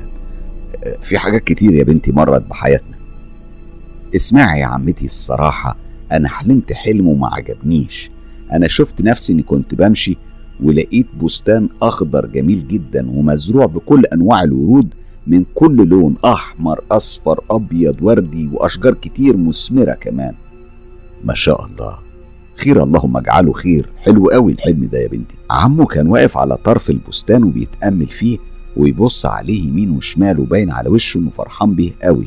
انا قلت هروح اسلم عليه وبالمره يعني امتع نفسي بالمنظر الجميل ده وانا معاه. وفجأة ابتدت الارض تنشف وتتشقق زي ما تكون عطشانه وبقالها زمان ما اتسقتش بالميه والاشجار. كانت الاشجار بتتكسر واغصانها بتقع على الارض، والورود بتتيبس، واللون الاخضر اتحول للون الاصفر على بني على اسود. كل شيء اتغير بعد كده في الارض وبدأت تتشقق تحت رجلين عمي، وهو بيبص يمين وشمال وفي غاية الفزع والحزن على اللي بيحصل قدام عينيه ومش قادر يتحرك. وبدأت ابص عليه وببكي. وبعد كده انا فقت على كده يا عمتي. خير يا بنتي ان شاء الله، ربنا يستر. بالله عليكي قولي لي بس ايه اللي حصل معاكم؟ الحلم ده مش باين عليه انه خير. انا عارفه ومتاكده ان في حاجه وان انت مش عايزه تقولي لي، وانا اتصلت بيكي مخصوص علشان تحكي لي. انا هنا انهارت وحكيت لها على كل اللي بيحصل معانا من طقطق لسلام عليكم. كانت بتعيط وبتقول لي باين يا طنط ان في عمل اتعمل لكم علشان تخسروا كل حاجه من محلات ومحطه الوقود ومحل الصرافه وكل الاملاك. علشان خاطري يا عمتي لو شك في حد بلغيني. يعني هشك في مين ولا مين يا بنتي؟ احنا كلنا عيله واحده، وانا واهل بيتي بنحب كل الناس. حبكم اصله ما يمنعش ان اي حد يكون حسدكم وعامل لكم حاجه، يعني انت فاهمه. بعدها كملنا رغي وودعتني. قفلت المكالمه ومرت علينا فتره واتصلت بيها. وقتها كنا في العشر الاواخر من شهر رمضان المبارك بعد صلاه العصر. هي قالت لي انا عايزه احكي لك على حلم وان شاء الله هيكون بدايه الفرج. وقالت انا شفت في بيت القريه تعبان اخضر، لونه كان اخضر، كان متوسط الحجم، كان بيدور عليكي وانا عملتلك اشاره علشان احذرك منه، وانتي كنت بتبصيلي وفهمتيني وفهمت انا بقول ايه، وحبيتي تهربي منه فقلتلك لا تعالي ساعديني نقتله سوا، وشلت عصايه كبيره وخبطته على راسه بس ما قدرتش اقتله. هو كان بيقاوم وفي الضربه التانيه هو مات. احنا كنا عايزين نهرب بس انتي آه ندهتي عليا وقلتيلي جنبي آه تعالي جنبي وجيبي العصايه واضربيها على راسه. انا بقيت اضربه لغايه ما انفصل عن جسمه، وفي اللحظه دي اطمنتي وحمدتي ربنا، وعلشان كده انا بقولك دي بدايه الفرج. انا صحيت من النوم بعد كده، وفي الايام دي حصلت لي حاجه غريبه بالنسبه لي. انا كنت بصلي بالعافيه من كتر ما بيكبس عليا النوم من بعد ما كنت بعاني من الارق لسنين. بقيت اول ما بحط راسي على المخده اروح في سابع نومه، وحتى واجباتي المنزليه بعملها وانا بشعر بالنعاس، وما اقولكمش على وقت صلاة العشاء والتراويح والمجهود اللي ببذله علشان اخلي نفسي صاحية، زي ما يكون نعاس السنين كلها اتلمت واتحدفت عليا مرة واحدة. انا بقيت بحط فرشة ومخدة وبطانية جنب سجادة الصلاة، واول ما اسلم اتسطح على طول. متخيلين؟ في الوقت نفسه كنت مبسوطة لاني واخيرا بنام زي الخلق والناس بعد ما كنت جعانة نوم، وحسيت ان روحي رجعت لي. ومر رمضان اللي كان في شهر ستة، وبما ان بنتي غادة كانت قدم لها شاب محترم من قبل رمضان بكام شهر، فاحنا كنا محددين الفرح بشهر سبعة ألفين وتسعتاشر. حددنا التاريخ السعيد وحجزنا وحجزنا القاعة وبدأنا بالتحضيرات، وابني كمان كنا خطبنا له بس رفض انه يعمل فرح واحد هو واخته، فاحنا طبعا اتفقنا على ان احنا هنعمل ده. احساسي انا وعيلتي بالرعب والخوف ما كانش بيفارقنا، والاصعب من كل ده اني ما كنتش فرحانة بالزفاف بتاع بنتي زي كل ام، والاحساس ده لوحده كان كارثة ومن افظع الامور اللي ممكن ان الواحدة تمر بيها، غير انها كانت رايحة تعمل عملية قبل الفرح. وبصراحة استوقفتني حاجة حكتها شهرزاد لما قالت انها صحيت في يوم وحست بحاجة بتمشي بفروة راسها. نفس الحاجة دي حصلت مع غادة بنتي قبل فرحها بفترة، لما صحيت علشان تجهز نفسها لموعدها في المستشفى لليوم اللي بعده بخصوص عمليتها في مناخيرها اللي اتكسرت في طفولتها بعد ما وقعت من السلم واتعوجت، بس احنا ما انتبهناش عليها علشان ما كانش واضح ولا هي اشتكت ان عندها ألم غير عادي الا لما وصلت لسن تمن سنين. الدكتور قال انه مش هينفع تعمل عملية لغاية ما تكبر وتتم تمنتاشر سنة. وقتها قررنا نعملها. يوميها كانت بتكلم صاحبتها وادتهم خبر عن الموضوع. لما خلصت قلت لها اطلعي يلا جهزي شنطتك اللي هتاخديها معاكي على المستشفى بكره. حطيت ايدي على راسها، وهنا انا شفت حاجه بيضه وكثيفه كانها كيس ملح اتفرغ فوق راسها. انا فكرتها قشره، شهقت وسكت وانا بقلب راسها، وهي سالتني لما شافتني مركزه مع شعرها، في ايه يا ماما مالك؟ رديت شعرك يا غاده مليان قشر، لما تخلصي تحضير شنطتك روحي اعملي دش. المصيبة انها لما جت تمشط شعرها نزل منه امل كتير، كانوا يعني زي كأن حد جاب جردل تراب ورماه فوق راسها، جه منين معرفش والله، وكأنه اتزرع زرع. هي ندهت لي وكانت مخضوضة لانها اول مرة تشوفه ويحصل لها حاجة زي دي. انا رحت عندها بعدين، طلعت جري على التليفون وكلمت منذر، طلبت منه يجيب دواء خاص بالأمل، وانا في حالة الذهول الرهيب. كنت قرفانة منه، خصوصا ان انا عارفة غادة انها نظيفة وبتعتني بنفسها ودايما بتسرح شعرها وبتستحمى كل يوم. اتصلت على اختي وحكيت لها على اللي حصل، قالت لي غرقي شعرها زيت وهيروح. انا غرقته وبدأت تمشطه، اقسم بالله الكمية اللي نزلت مش معقولة، وكل ساعتين تعيد نفس الكرة تقريبا طول الليل واحنا صاحيين ننظف فيه، وكان بيزيد مش بينقص. انا حطيت لها الدواء اللي جابه منذر بس من غير فايدة، وحتى لما دخلت ورحنا على المستشفى كانت بتقوم تغير الروب كان بينزل عليها، وانا كنت بقول يا رب ما حدش ياخد باله، وكنت باخد الروب بتاعها وانفضه وارمي عليه المية لانها كانت ممنوعة من الحركة بعد ما شالوا العظمة المكسورة وحطوا مكانها داعم طبي تاني. ده حتى الاكل كانت تاكل بالابرة وتاخد سوايل وحاجات لينة وبس، وفضلت طول الوقت مشغولة بتنظيف شعرها لغاية ما طلعت. واتبلينا بعدها بالنمل كمان اللي كان بيهجم بطريقة غير طبيعية، وانا فضلت طول الوقت شايلة المكنسة وبكنسها بكنسهم من غير ما اقتلهم.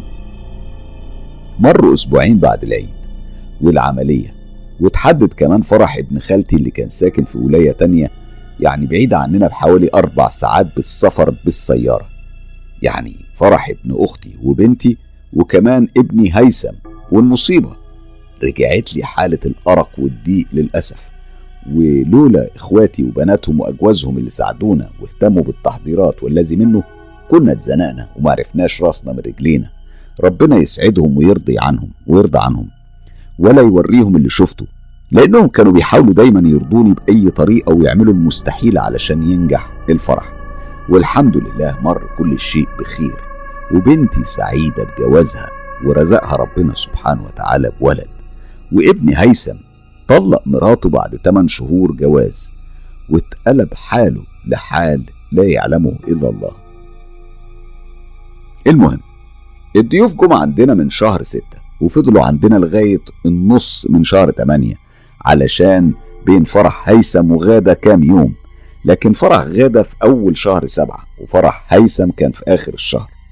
طبعا الحمل زاد علينا غير الديون، وكل واحد فيهم عايز حفلتين حسب تقاليد البلد، وبما ان الحفلات دي محتاجة مصاريف انا اديت ذهبي لمنذر علشان يبيعه ونفك زنقتنا، وفعلا باعوا بحوالي خمسين ألف دولار ووعدني انه هيعوضني، بس انا قلت له انت ذهبي والكنز اللي رزقني بيه ربنا سبحانه وتعالى، انت كل حاجة في حياتي والحمد لله.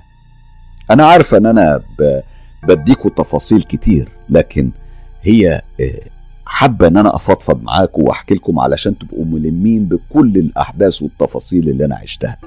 الاهوال بقى اللي شفناها في الفرح، بنات اخواتي واخوات منذر اتجمعوا كلهم من قبل الفرح، كانوا حوالي عشرين بنت ما شاء الله عليهم، كانوا بيقضوا الليل سهرانين يهيصوا ويرقصوا وصوت الدي جي ما بينطفيش لغاية الفجر، ومفيش واحدة فيهم بتنام لغاية ستة الصبح، وهو ده الوقت اللي بقوم فيه أنا علشان أشوف مصالحي.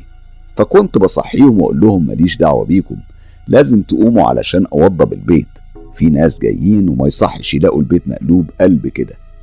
احنا فضلنا كل يوم على الحال ده لغاية ما في مرة طلبت أختي منهم يطفوا النور علشان بنتها الرضيعة تعبت فجأة وما كانتش قادرة تنام، فطفوا وشغلوا كشاف التليفون، وقامت أحلام بنتها الكبيرة بتدور على مكان فاضي تنام فيه. وقع نور الكشاف على واحدة عجوزة قاعدة في ركن البيت وبتبص عليها، فهي قالت لهم هي مين دي؟ العواجيز كلهم فوق. ردت عليها نوال بنت أختي التانية، هو انت بتتكلمي على مين؟ طفي نور الكشاف وتعالي نامي هنا، مفيش هنا حد عجوز، كلهم فوق. طبعا اه تجادلوا مع بعض، وقالت احلام انا هروح اقف هناك علشان اوريكي مكانها، وانتي وجهيلي نور الكشاف وشوفي ايه اللي بيحصل.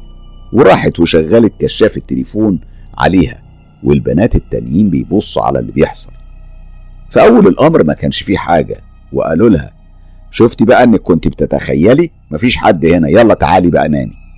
يا دوب اتحركت ظهرت العجوز دي خلفها، وما اقولكمش على اللي حصل، بقوا بيتنططوا زي حبات البوب كورن الفشار، يعني كانوا بيتنططوا فعلا بيخبطوا في بعض، دي بتزق في دي ودي بتصرخ وجري، وشغلوا النور لكنهم ما لقيوش حاجة. طبعا ما قدروش يناموا من كتر الخوف. لما نزلت احضر الفطار لقيت واحدة من بنات اخو منذر سرحانة، فرحت لها وسألتها انت مالك يا اسماء؟ مفيش يا طنط. وشاورت لي امها بايديها علشان اروح لها، رحت لها وقعدت جنبها، وقالت لي يا اكرام دي هي خايفة. يا لهوي، خايفة من ايه طيب؟ من البنات اللي بيقولوا شفنا عجوزة غريبة قاعدة في الصالون لما طفينا النور علشان ننام. انت عارفة بقى انا ما كنتش عايزة اقول لهم على الموضوع، فرحت لهم وقلت لهم انتوا كنتم بتتوهموا من كتر السهر، وعلشان انتوا عاملين زيطة وزنبليطة طول الاسبوع وما ارتحتوش خالص. طبعا كلامي ده انا قلته علشان ما يخافوش.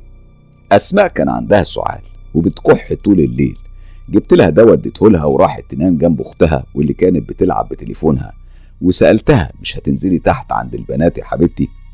هي عملت لي اشارة براسها وشاورت لي على امها، بصت لها فقالت لي لا يا طنط انا مش هنزل دلوقتي، آه انا شكلي كده هقعد هنا. انا قلت لها طيب اعملي اللي يريحك واقعدي مع امك لغايه ما تنام، ولو حبيتي تنزلي انزلي تسلي مع البنات. هم حضروا تحت المكسرات والشيبسي والعصير وغيره زي العادة وقد كان. وهنا أنا هفهمكم الوضع كان بيمشي إزاي علشان يكون عندكم فكرة. البدروم إحنا كنا سايبينه للبنات، أما الدور الأول للعيال الصغيرين مع أمهاتهم، والدور الوسطاني الوسطاني للولاد من عشرة لسبعتاشر سنة، وهم كانوا كتار ما شاء الله عليهم. أما الأوض كانوا متوزعين علينا أنا وخالاتي وشوية نسوان من العيلة. أما الدور الأخير كان لقريبة ليا هي وبناتها وكام واحدة من العيلة. المهم أنا كملت دورتي التفقدية وطلعت لدور الولاد. في واحد منهم كان عايز يتفرج على التلفزيون، فأنا قلت له عمتك تعبانة ونايمة. قطعتني بنتها وقالت لي عادي يا عمتي هي نامت خلاص ومش هتصحى، تقدري تشغليها عادي يعني. قلت لها تمام، ايه اللي تشوفوه، خدوا راحتكم، ونزلت على النوم. الصبح لما صحيت سألتني قولي لي يا إكرام هما الولاد ناموا فين؟ أنا قلت لها ناموا في الصالون. أصل أنا صحيت بالليل وكنت رايح على الحمام بس خفت. طب وإيه اللي خوفك؟ خير إن شاء الله. أصلي سمعت أصوات جاية من الحمام، كان واحد بيقول للتاني أنت شيل دي وأنا آخد دي، وكأنهم بيزقوا حاجة تقيلة ومصنوعة من حديد وبينقلوها من مكانها. أنا على طول تداركت الوضع وقلت لها لا لا لا دول بس الولاد ما كانش جاي لهم نوم فحبوا يتفرجوا على التلفزيون فنزلوا طلعوه لفوق وغلبهم لما كانوا طالعين على السلم. هي سكتت شوية وقالت هي يمكن يمكن بس بيني وبينك أنا خفت. قلت لها حصل خير، وحسيت إنها مش مصدقاني من نظرات عينيها. بعدها كان ابني أسامة وابن أخويا واتنين من ولاد عمهم بيتفرجوا على التلفزيون والباقي نايمين، وفجأة صرخوا كلهم بصوت واحد. أنا قمت بسرعة ورحت لهم جري ومنذر ورايا، ودخلنا عندهم وإحنا بنقول لهم إيه في إيه مالكم؟ حد فيكم جراله حاجة؟ نطق واحد منهم وقال وهو مرعوب بيلهث لقينا واحد لقينا واحد عمتي بالله عليكم هو أنتوا بيتكم مسكون؟ أنا ناديت لأسامة يجي عندي وسألته في إيه بالظبط. هو فهمني وقال لي إنه إحنا شفنا واحد لابس طوب أبيض وحاطط شال على راسه و يعني شكله غريب. هنا قطعوا ولد من الولاد وقال لنا قول لنا هو بيتكم مسكون؟ أه انتوا في عندكم جن؟ أسامة قال لي ان البيت ده فيه جن. انا قلت له يعني هو قال لكم من هنا والجن طلع لكم من هنا ولا ايه؟ المهم كنا في حتة لخبطة ملهاش اول وملهاش اخر، وكل واحد يقول كلام من من وجهة نظره. انا بدأت افقد اعصابي وكمل عليا الولد واحد منهم يعني لما قال لي احنا افتكرناها عم منذر. وهنا انا نطقت واكدت ان الامر يعني حقيقي فعلا، ان منذر هو اللي طلع يراجع عليهم ورجع على اساس اكل بعقلهم حلاوه. لقيته بيفاجئني وبيقول لي ايوه يا عمتي هو لابس زي عمه منذر فعلا، بس عمه ابيض البشره مش اسود، اللي جه ده كان اسود. وجه منذر ورايا وقال لهم عادي عادي النور وهو طافي علشان كده كان وشي باين اسود، يلا ارجعوا ناموا وما تخافوش، انا كنت رايح بس اتوضى لصلاه الفجر وجيت اراجع عليكم. انا بعد ما خلص منذر كلامه رجعت على الاوضه ولفيت ورايا، وهنا انا شفت الكيان اللي شافوه واقف في الطرقه قدام الشمعدان بنفس اللبس ونفس الوضعيه اللي شافوه بيها. كان بيبص عليا بص التحدي او سخريه، حسيت بتقل في جسمي والدم نشف في عروقي. انا بدات ارى المعوذتين، ولما طلع منذر من الحمام قلت له منذر منذر انا شفته، شفت نفس الراجل اللي شافوه الولاد، على فكره دول ما كانوش بيكذبوا. انا عارف بس نعمل ايه بقى، ربك سبحانه وتعالى يفك كربنا. احنا طبعا ما قدرناش ننام بعد الفجر من القلق والحيره على اللي بيحصل معانا في البيت اللي كان زحمه، وكل يوم بيجوا ناس من العيله الكبيره اللي ساكنين هنا بالولايات التانيه، ومن بين الولاد كان ابن اخويا اللي عنده خمستاشر سنة. كل ما بينام بنسمعه هو بيصرخ ويقول سيبونا نام سيبونا نام وروحوا العبوا وحدكم بعيد عني حرام عليكم. وقال لمامته انه مش عايز ينام عندنا، ولما سألته عن السبب قال لها انه كل ما بينام بيجي حد يضربه على ظهره او كتفه او يضرب رجليه، ولما بيصحى بيلاقي كل الولاد نايمين ومش عارف مين فيهم اللي بيعمل كده، وبيرجع يعمل نفسه نايم. هي طبعا بدورها سألت كل الولاد بس ما حدش اعترف، الكل نفى الأمر وحلفوا بالله إن ملهمش دخل. وبالليل ناموا كلهم إلا واحد من أبناء أخويا، فضل رايح وجاي في الطرقة وعامل ضجة، بيلف ويجري وعامل إزعاج.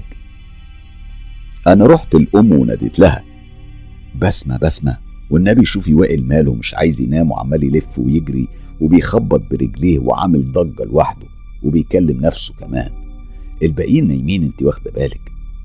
هي اعتذرت وراحت قالت له: يا وائل عيب، ما يصحش كده، الكل نايمين وانت الوحيد اللي عامل الضجة. واخدته لفرشته وغطته وسابته. الغريب انها الصبح بلغتني انه فضل يمشي ويتلفت وراه، لما صحى وفطر اخدته على جنبه وسألته: قول لي يا وائل، يعني مش عيب عليك امبارح اخواتك كلهم نايمين بالليل وانت بس اللي بقيت عامل ضجة لوحدك؟ طبعا انا يعني فاهمه ان هي كان قصدها باخواته كل اولاد العيله. انا اتدخلت في الحوار وتضامنت مع والدته وكملت كلامها وسالته على اللي بيحصل. لقيته بيقول لي: يا عمتي انا ما كنتش بلعب لوحدي، انا كنت بلعب مع واحد صاحبي. انا قلت له: مين صاحبك ده؟ وابن مين في عماتك، فلانه ولا علانه؟ هو كان بيجاوبني بالنفي وقال لي: لا مش واحد من العيله، ده ولد اول مره اشوفه، هو كان اسود البشره ولابس قميص بني. انا مش عارف طلع لي منين فجاه كده، لقيته واقف قدامي وقال لي: تعالى نلعب سوا، ولعبنا سوا. انا مش عايز اوصف لكم شعوري في اللحظه دي لانكم بقيتوا تعرفوني خلاص. انا عرفت انه نفس الولد اللي كان بيطلع لعماد من كام سنه ولفت الدنيا بيا لف، وخفت على الناس اللي عندي كلهم لان الحوادث دي بدات تحصل مع الكل. وبالتدريج وبعد حوالي ثلاث ايام وعلى الساعه ستة الصبح انا كنت مسطحه وسايبه الباب متوارب والنور منور، وفجاه جه واحد وقف قدام الباب مش ظاهر منه غير الخصر الفوق، جسمه ابيض زي التلج ووشه اسود فحم ومن غير ملامح خالص، يعني من غير عينين او بق او منخار او اي شيء من الملامح البشريه. انا اترعبت وحاولت اخبط على منذر بايدي علشان يشوف اللي انا شايفاه قدامي. انا بقيت بصرخ واقول: منذر، يا منذر اصحى، يا منذر، منذر بص مين واقف قدام الباب. منذر رفع راسه وبص على الباب. هو رفع راسه وقال لي: هو ده مش سامي ابن اخوكي؟ انا لساني اتشل، ما قدرتش انطق بحرف، وسمعت بنتي سارة جاية من اوضتها وبتنادي: يا ماما ماما انا عايزة مية. انا من خوفي عليها فزيت قمت جري ومسكتها، وهو حط ايديه على زرار النور ولف وشه لعندي. معرفش ازاي وليه وصلتني فكرة انه بيبصلي وهو مبتسم، وده من المواقف اللي تخلي شعر الواحد يشيب. انا خدت البنت في حضني ودخلتها عندي وبقيت اقرا في سورة الفلق، ومنذر قام ولع نور الاوضه والطرقه وقال لي: انا هدخل على اوض العيال اشقر عليهم، وانت خدي ساره وانزلي تحت، يمكن يطلع للولاد الصغيرين ويخوفهم. قلت له: لا خلاص، هو راح، هو عارف مين يخوف، ده ده ده, ده جاي عندي مخصوص وقاصد. انا فضلت في الاوضه لا نزلت تحت ولا طلعت فوق، وبقينا نقرا قران، والحمد لله ما حصلش ما حصلش اي حاجه بعدها. يعني هقول ايه ولا ايه؟ بس والله انا لو فضلت اتكلم واحكي بالتفصيل الممل مش هخلص. احنا بقينا بس بندعي ان الفرح يخلص على خير ومحدش يتاذى، والحمد لله سبحانه وتعالى عدت كل الامور على خير. وبعد الزفاف اشتد الحال على منذر، بقى يكره يشتغل او يتقبل ان حد يتصل بيه ويقول له تعالى جايلنا شغل او في مشروع، بس لو حتى جه حد يستشيره بخصوص اي حاجة تلاقيه واقف عليه ويوجهه بيعلمه الشغل على اصوله وبالتدقيق، ولو اخد معاه ساعات لا بيمل ولا بيكل. منذر بقى بيسعى لامور الناس وسايب امورنا احنا. انا استعجبت من اللي هو فيه، ما بقتش عارفه اعمل معاه ايه، علشان لو قلت له انا او اي حد من العيله شوف شغلك انت وسيبك من تضييع الوقت مع الناس دول، بيزعل ويطلع من البيت وما بيردش على كلامنا وبيخانقنا، كمان بقى مسخر نفسه للغير وبس، اتخلى عن كل الناس من أهله وأحباب تقريبا، وبقى هو لما يطلب أي مساعدة مهما كانت صغيرة أو كبيرة من حد كانوا بيتحججوا بأي حاجة ومحدش بيقبل يساعده. وسبحان الله مغير الأحوال. أما أنا اشتدت علي الكوابيس تاني، بقيت استنى الصبح يطل علي وأكره حاجة اسمها الليل، لأن هموم الدنيا كلها بتتلم فيه زي ما قلت لكم قبل كده. أنا استشرت مفسرة الأحلام الست خديجة اللي قالت لي أنصحك بالرؤية الشرعية أنت وولادك وجوزك وبيتك، أنا شايفة أن أنتوا لازم تعملوا كده، البيت كله لازم يترقى. وادتني رؤية أعملها وقالت لي الشيء اللي أنتوا بتمروا بيه ده مش طبيعي بالمرة، ولازمك تتحركي وما تسيبيش نفسك وأهل بيتك كده، أنت داخلة على حرب المشاكل فيها راح تزيد، لأن في سحر معمول لكم وخدام السحر ده أقوياء رايحين يقاوموا ويعملوا المستحيل علشان يفضلوا مسيطرين عليكم ويكملوا مهمتهم، ومهما كانت الصعوبات انت لازم تقاومي وما تستسلميش، وأي حلم تشوفيه اتصلي بيا من غير تردد، ولما تكملي المدة والرقية اللي هقولك عليها كلميني. أنا ابتديت أعمل الرقية اللي هي ادتها لي، وكل ما أعملها كنت بحس بنعاس شديد ويكبس علي النوم، وبحس بعيوني تقيلة زي ما يكون فوقيهم جبل، لدرجة اني لما بحط صورة البقرة لازم افضل واقفة طول المدة اللي بتتقرا فيها. كنت بجاهد نفسي علشان ما اتسطحش ولا اقعد، لحد ما اتعورت من رجلي وطلع لي مسمار من كتر الوقوف لشهور طويلة، ده غير الضيق اللي في صدري. وابتديت اركز على المشاكل اللي بتحصل بين هيثم ابني ومراته ومنذر. تصوروا ابني بقى يكره ابوه بعد ما كانوا زي الاصحاب، ما بقاش يطيق يسمع سيرته، وانا واقعه ما بينهم في النص بهدي ده وهدي ده. وصل الحال للطلاق بين هيثم ومراته، واتصلت على الست خديجه اللي قالت لي انا كنت عارفه ان ده هيحصل يا اكرام، استحملي ولازم تجيبوا شيخ يرقيكم ويساعدكم، انتوا مش لازم تفضلوا على حال ده. وللاسف زاد همنا بالزياده، لان حماتي حصلت لها جلطه وما قدرناش نجمع حتى حق تذاكر السفر، لان منذر كان متوقف عن الشغل من مده طويله. وزادت وكملت علينا اجهزه البيت اللي بقت بتخرب واحده ورا التانيه. في مين طلب مننا ان احنا نغير البيت لانه مسكون واحنا حالنا ما يعلم بيه الا ربنا وبس. حتى فيه من طلب مننا ان احنا نروح نسكن في بيت اخو منذر، بس احنا خ... يعني خجلنا ان احنا نطلب ده منه، خصوصا ان هو ما عرضش علينا اننا نروح نسكن فيه، وبالرغم من انه بيت فاضي وتقريبا اتخلوا عننا كلهم للأسف، ومحدش فيهم طمر فيه الخير اللي شافوه مننا. وبعد مدة عملت عملية وما كنتش قادر أمشي، ويوميها كان بدأ فيروس الكورونا بالتفشي، ورغم الرعب اللي كنا عايشين فيه كنت مرتاحة، لأن مفيش حد هيخرج ولا يدخل، يعني لا روح عند حد ولا بيجيلي حد. أنا قلت لمنذر وقتها الحمد لله خلينا قاعدين كده أحسن، مدام المسألة وصلت للوضع ده بقت بجد صعبة للدرجة دي.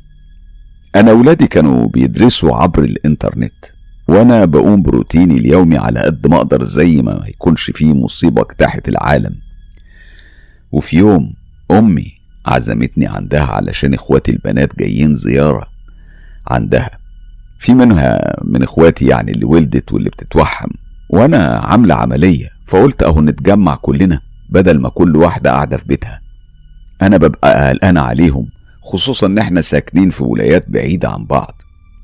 المهم أخدت الإذن من منذر وقلت له هاخد سارة وأزور أمي وأرجع لما أحس نفسي خفيت شوية، وهي كلها كام يوم وبس.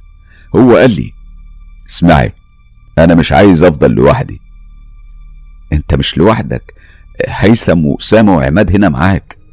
هو سكت شوية وقال لي تمام تمام لو زيارتك ليهم هتريحك انا ما عنديش مانع، وهو بالمرة تراقبي نفسك وتشوفي لو في حاجة بتحصل معاكي وبتشوفي الكوابيس اللي متعودة عليهم ولا لا، واذا ما حصلش فده بقى معناه ان المشكلة في بيتنا هو اللي مسكون ولازم نغيره. رحت لماما بس مفيش حاجة اتغيرت، وانا نايمة عندهم كنت بسمع صوت الباب وهو بيتفتح ويتقفل وما قدرتش اقوم اشوف فيه ايه. حاولت اصحي اخواتي علشان يتفقدوا الباب بس ولا واحدة فيهم صحيت. بقيت انام واصحى للصبح زي العادة، كنت بسألهم عن الرزع والخبط اللي بسمعه بالليل بس مفيش واحدة فيهم سمعت حاجة.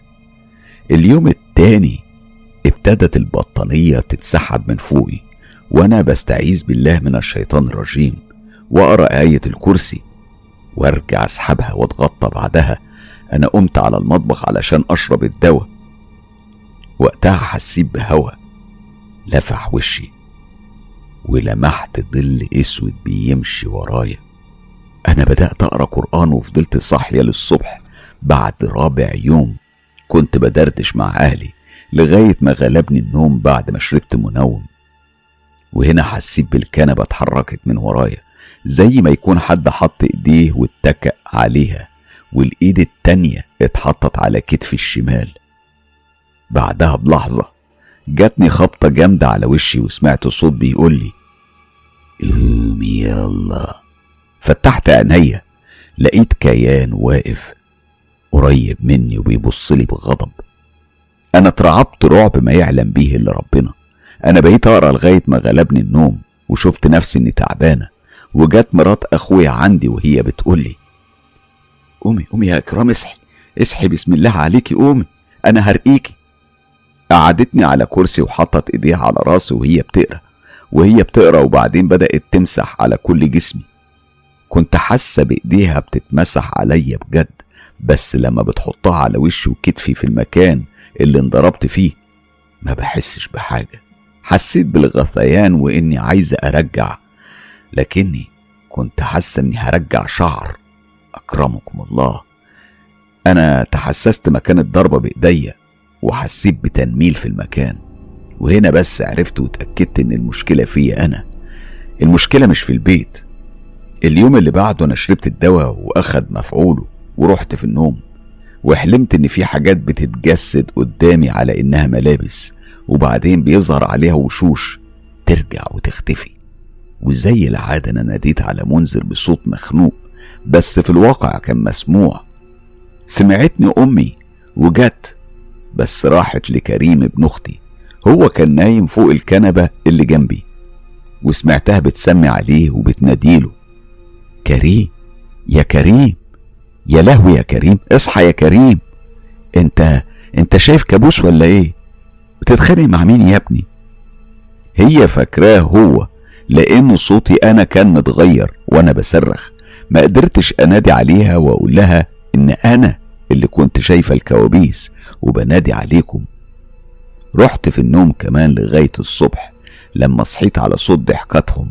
قمت ورحت عندهم في المطبخ لقيتهم بيفطروا.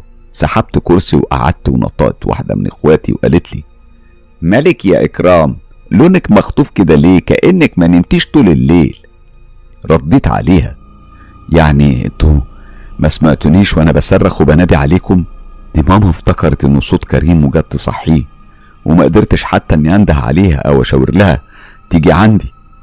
بصراحه كنت بكلمهم صوتي كان تعبان ومش باقي فيا جهد اني اقاوم اكتر. هم بصوا على بعض وكملوا فطار بعد ما حلفولي انهم ما سمعونيش، وامي اكدت لي ان الصوت كان صوت كريم مش صوتي انا. بعدها رجعت على البيت انا وبنتي وانا في غاية الارهاق النفسي والبدني، وطلعت لأوضتي عشان ارتاح واتسطحت. كان الوقت بعد الظهر وسارة جت عندي وقالت لي ماما انا زهقت نازله العب تحت في الجنينه. شاورت لها بايديا علشان تروح. غابت حوالي ساعة وبعدين رجعت طلعت عندي وهي بتقول انا مش عايزة العب، وتكرر نفس الشيء في اليوم التاني.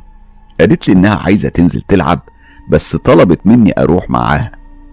انا استغربت واستعجبت وقلت لها يعني ايه ما هو انت هو انت مش متعودة تلعبي لوحدك في الجنينة؟ انت طالعه لي بقى منين بالفكره اني لازم انزل معاكي؟ هي ردت عليا وقالت لي ما هو يا ماما امبارح لما نزلت العب شفت واحد اسود وطويل قوي بيطل عليا ويختفي، بعدين انا بقيت لما احط عيني على الايباد بقى بيطلع لي ولما ارفع راسي بيختفي. بصي بصي يا حبيبتي، يمكن كنت بتتخيلي او حد من الجيران كان بيحاول يلفت انتباهك علشان يجي يلعب معاكي.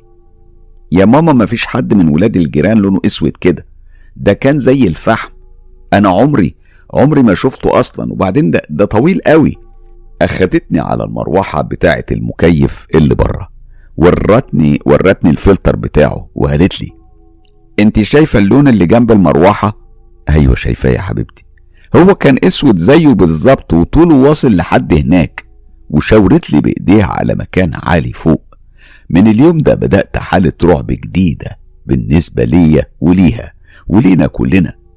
بدأت تقول لي ماما أنا مش حاسة نفسي إني لوحدي، أنا دايما بحس إن في حد معايا في أي حتة بروحها، حتى لما بدخل على الحمام بشوف وش بيطل عليا من الشباك. أنا بقيت بستحي إني أخلع هدومي لما أحب أغيرهم أو أتحمم. ومن لحظتها أنا بقيت ملازماها أنا وأبوها، وحبيت إني أخليها تطمن، فقلت لها خلاص تخيلي إنها صاحبتك. بس ردها كان مخالف للي قلته لها. ولو كان ولد يا ماما؟ معلش خلينا نتخيل إن هو بنت، إزاي أتخيله بنت وأنا شايفاه ولد؟ وإزاي أقلع هدومي قدامه؟ وبعدين أنا بخاف منهم بنت أو ولد لأن وشوشهم مش حلوة يا ماما، دول مش زينا، وشوشهم مفزعة وبتخوف، وانا عارفة ومتأكدة اني مش لوحدي وان في حد دايما مراقبني. ومن لما هقول ايه بقى، مش عارفة اكمل يا ماما بقى حبيبتي. من لما كانت سبع سنين لغاية النهاردة وطول ثلاث سنين دول بالتمام واحنا ملازمينها زي ضلها.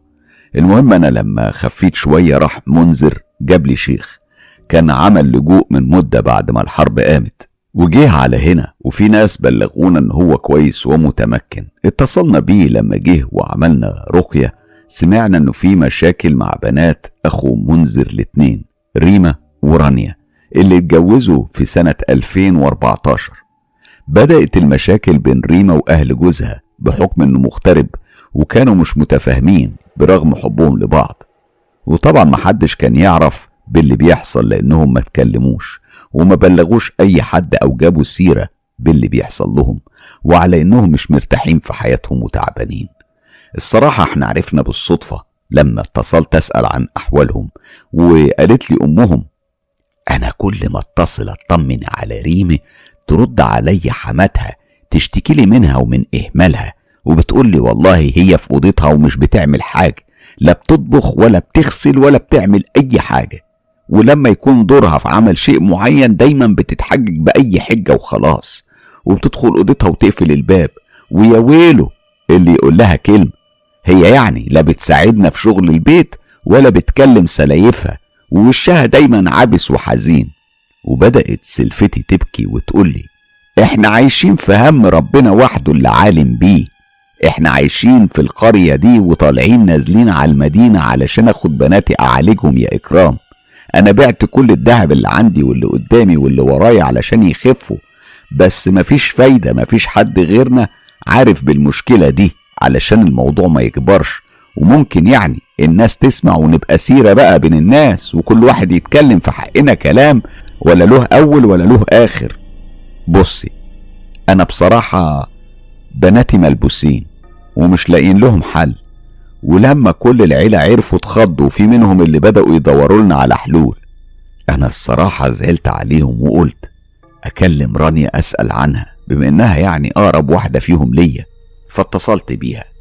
ألو السلام عليكم، إزيك يا حبيبتي، طمنيني عنكم، أخباركم إيه أنت وأختك؟ الحمد لله يا عمتي، أقولك إيه بس ولا إيه؟ بالله عليكي احكي لي إيه اللي حصل معاكم ومتخبيش عني حاجة. والله يا عمتي ريما اصلها تعبت بعد كتب كتابها على طول، كانت سعيدة وفرحانة زيها زي اي بنت رايحة تتجوز، بس في لحظة في لحظة والله في لحظة تعبت، وقلنا يعني ده تعب عادي وهيمر، بس للأسف حالتها اتأزمت بعد الجواز على طول، وابتدت تشوف اللي عمرها ما شافته ولا خطر على بالها. عارفة دي بقت تشوف جن قدام عينيه وبيطلع لها في أي وقت. الجن ده كرهها في جوزها وعيلته والبيت والصلاة والعبادات وكل حاجة. لا حول ولا قوة إلا بالله. طب وانتي انتي يا حبيبتي ايه اللي حصل معاكي؟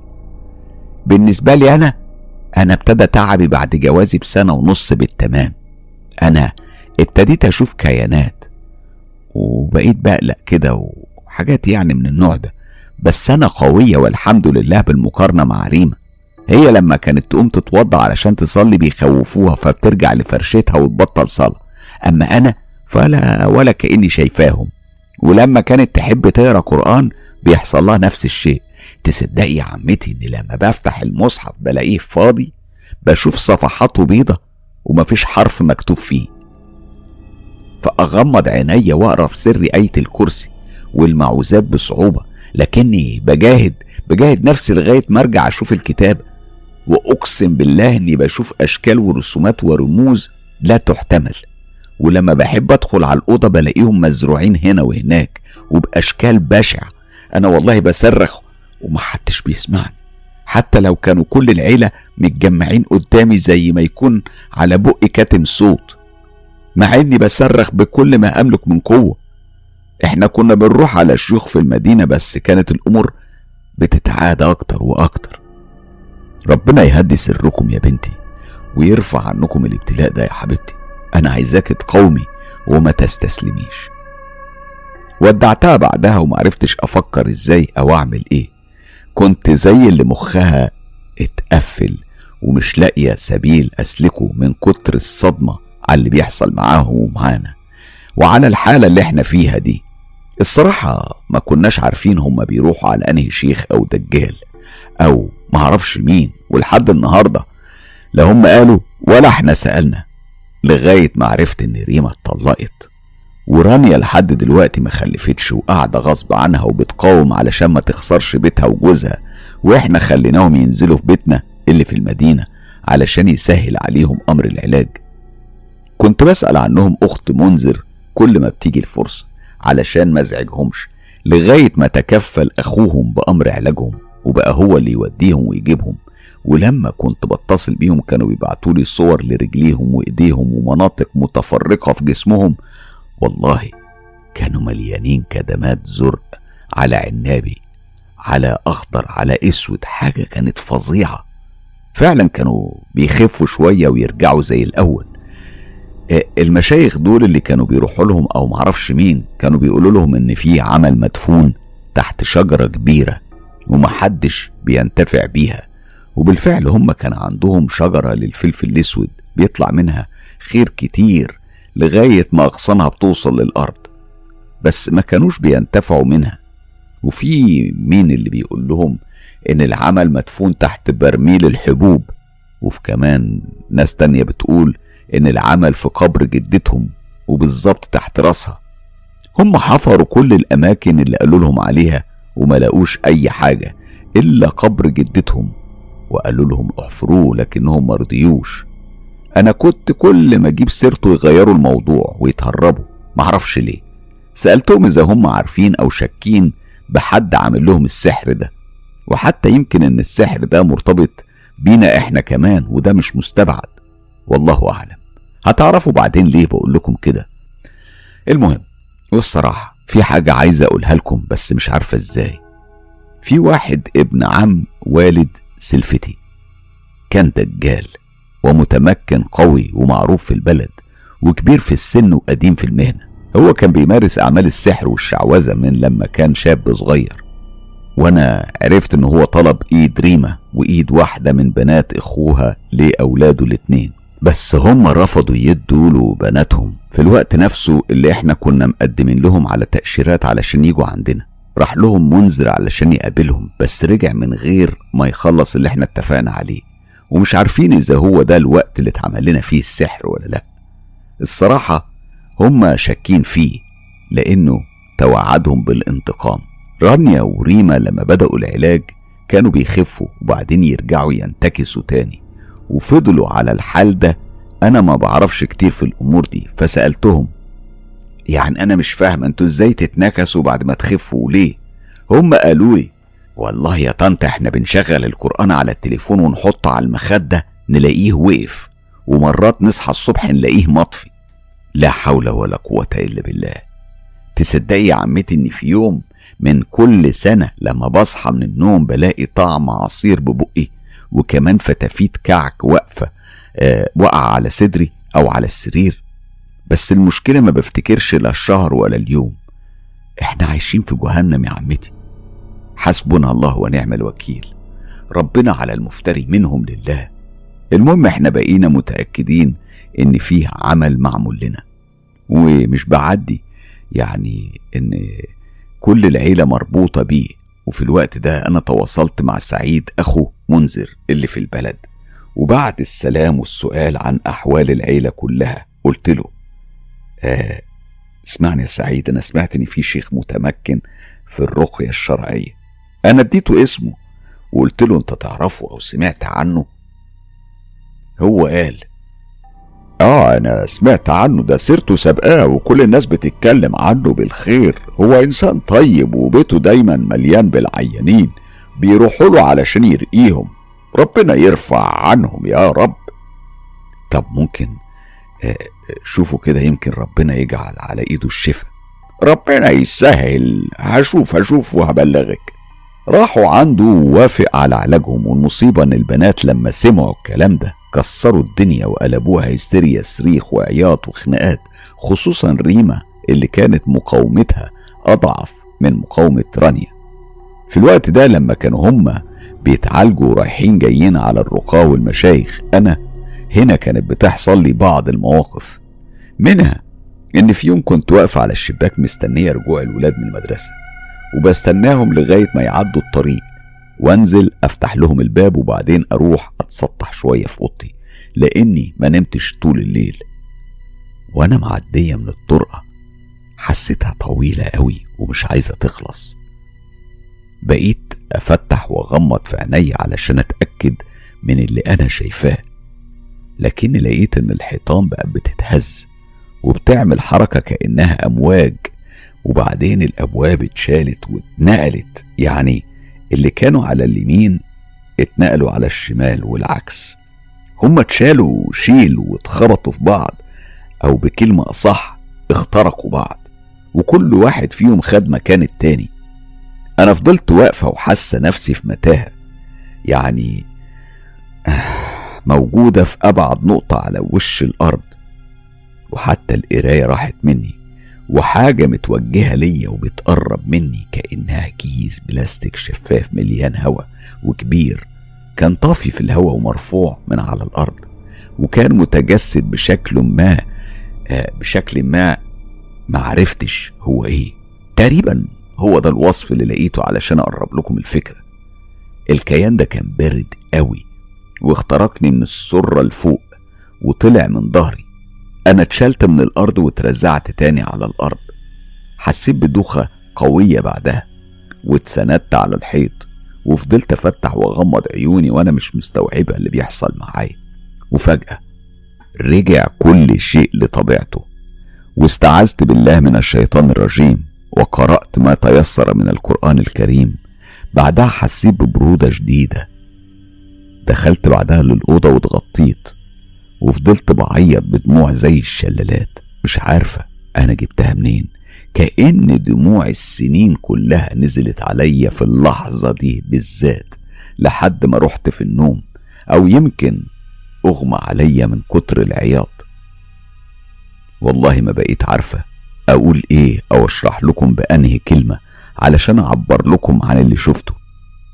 المهم بعد الحادثة دي بقيت فترة كده ما حصليش ولا حاجة من غير الأحلام، لغاية ما في يوم كنت داخلة الأوضة ولقيت حاجة متكومة فوق مخدتي عند راس منذر.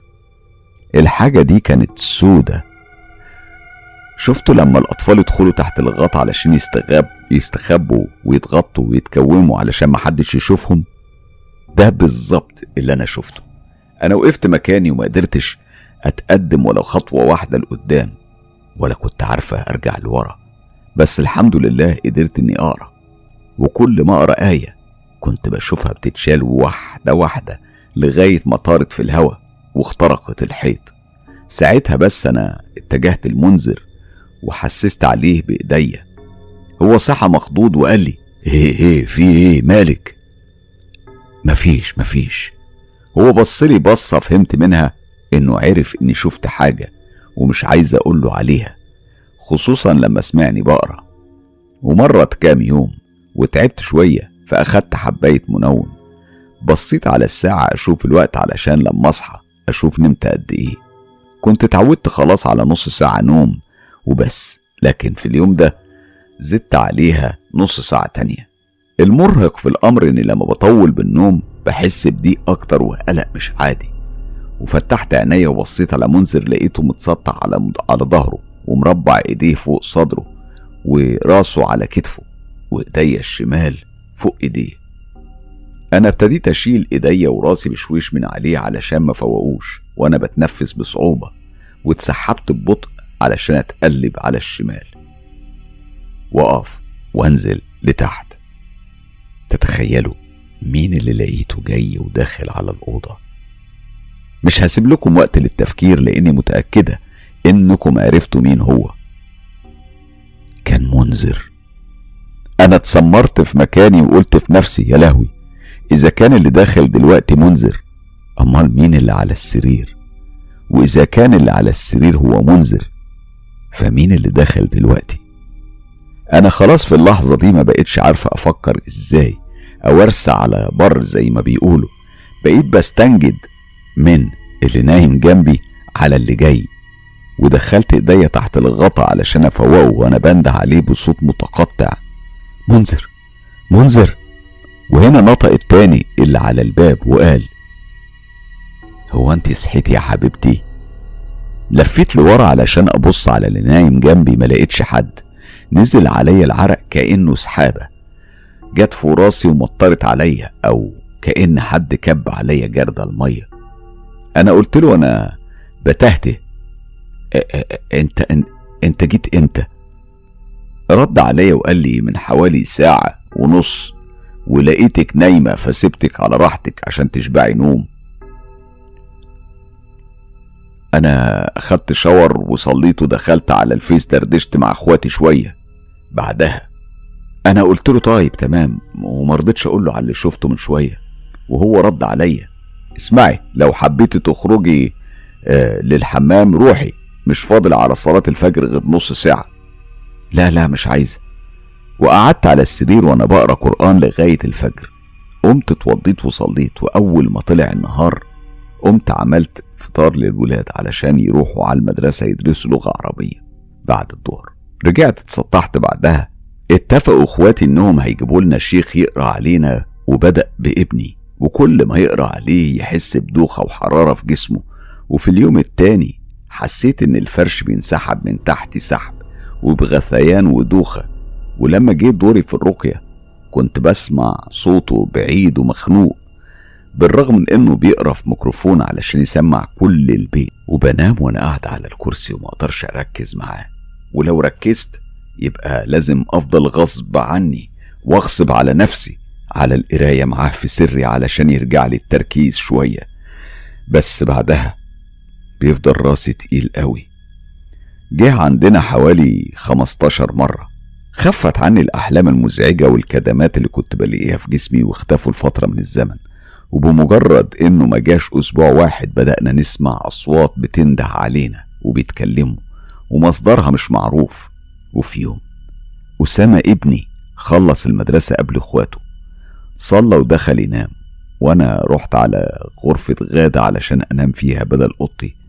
حطيت راسي على المخدة فجه قعد جنبي على طرف السرير وهو ساكت وتنفس نفس عميق، وحسيت بحرقة في قلبي فسألته مالك يا أسامة؟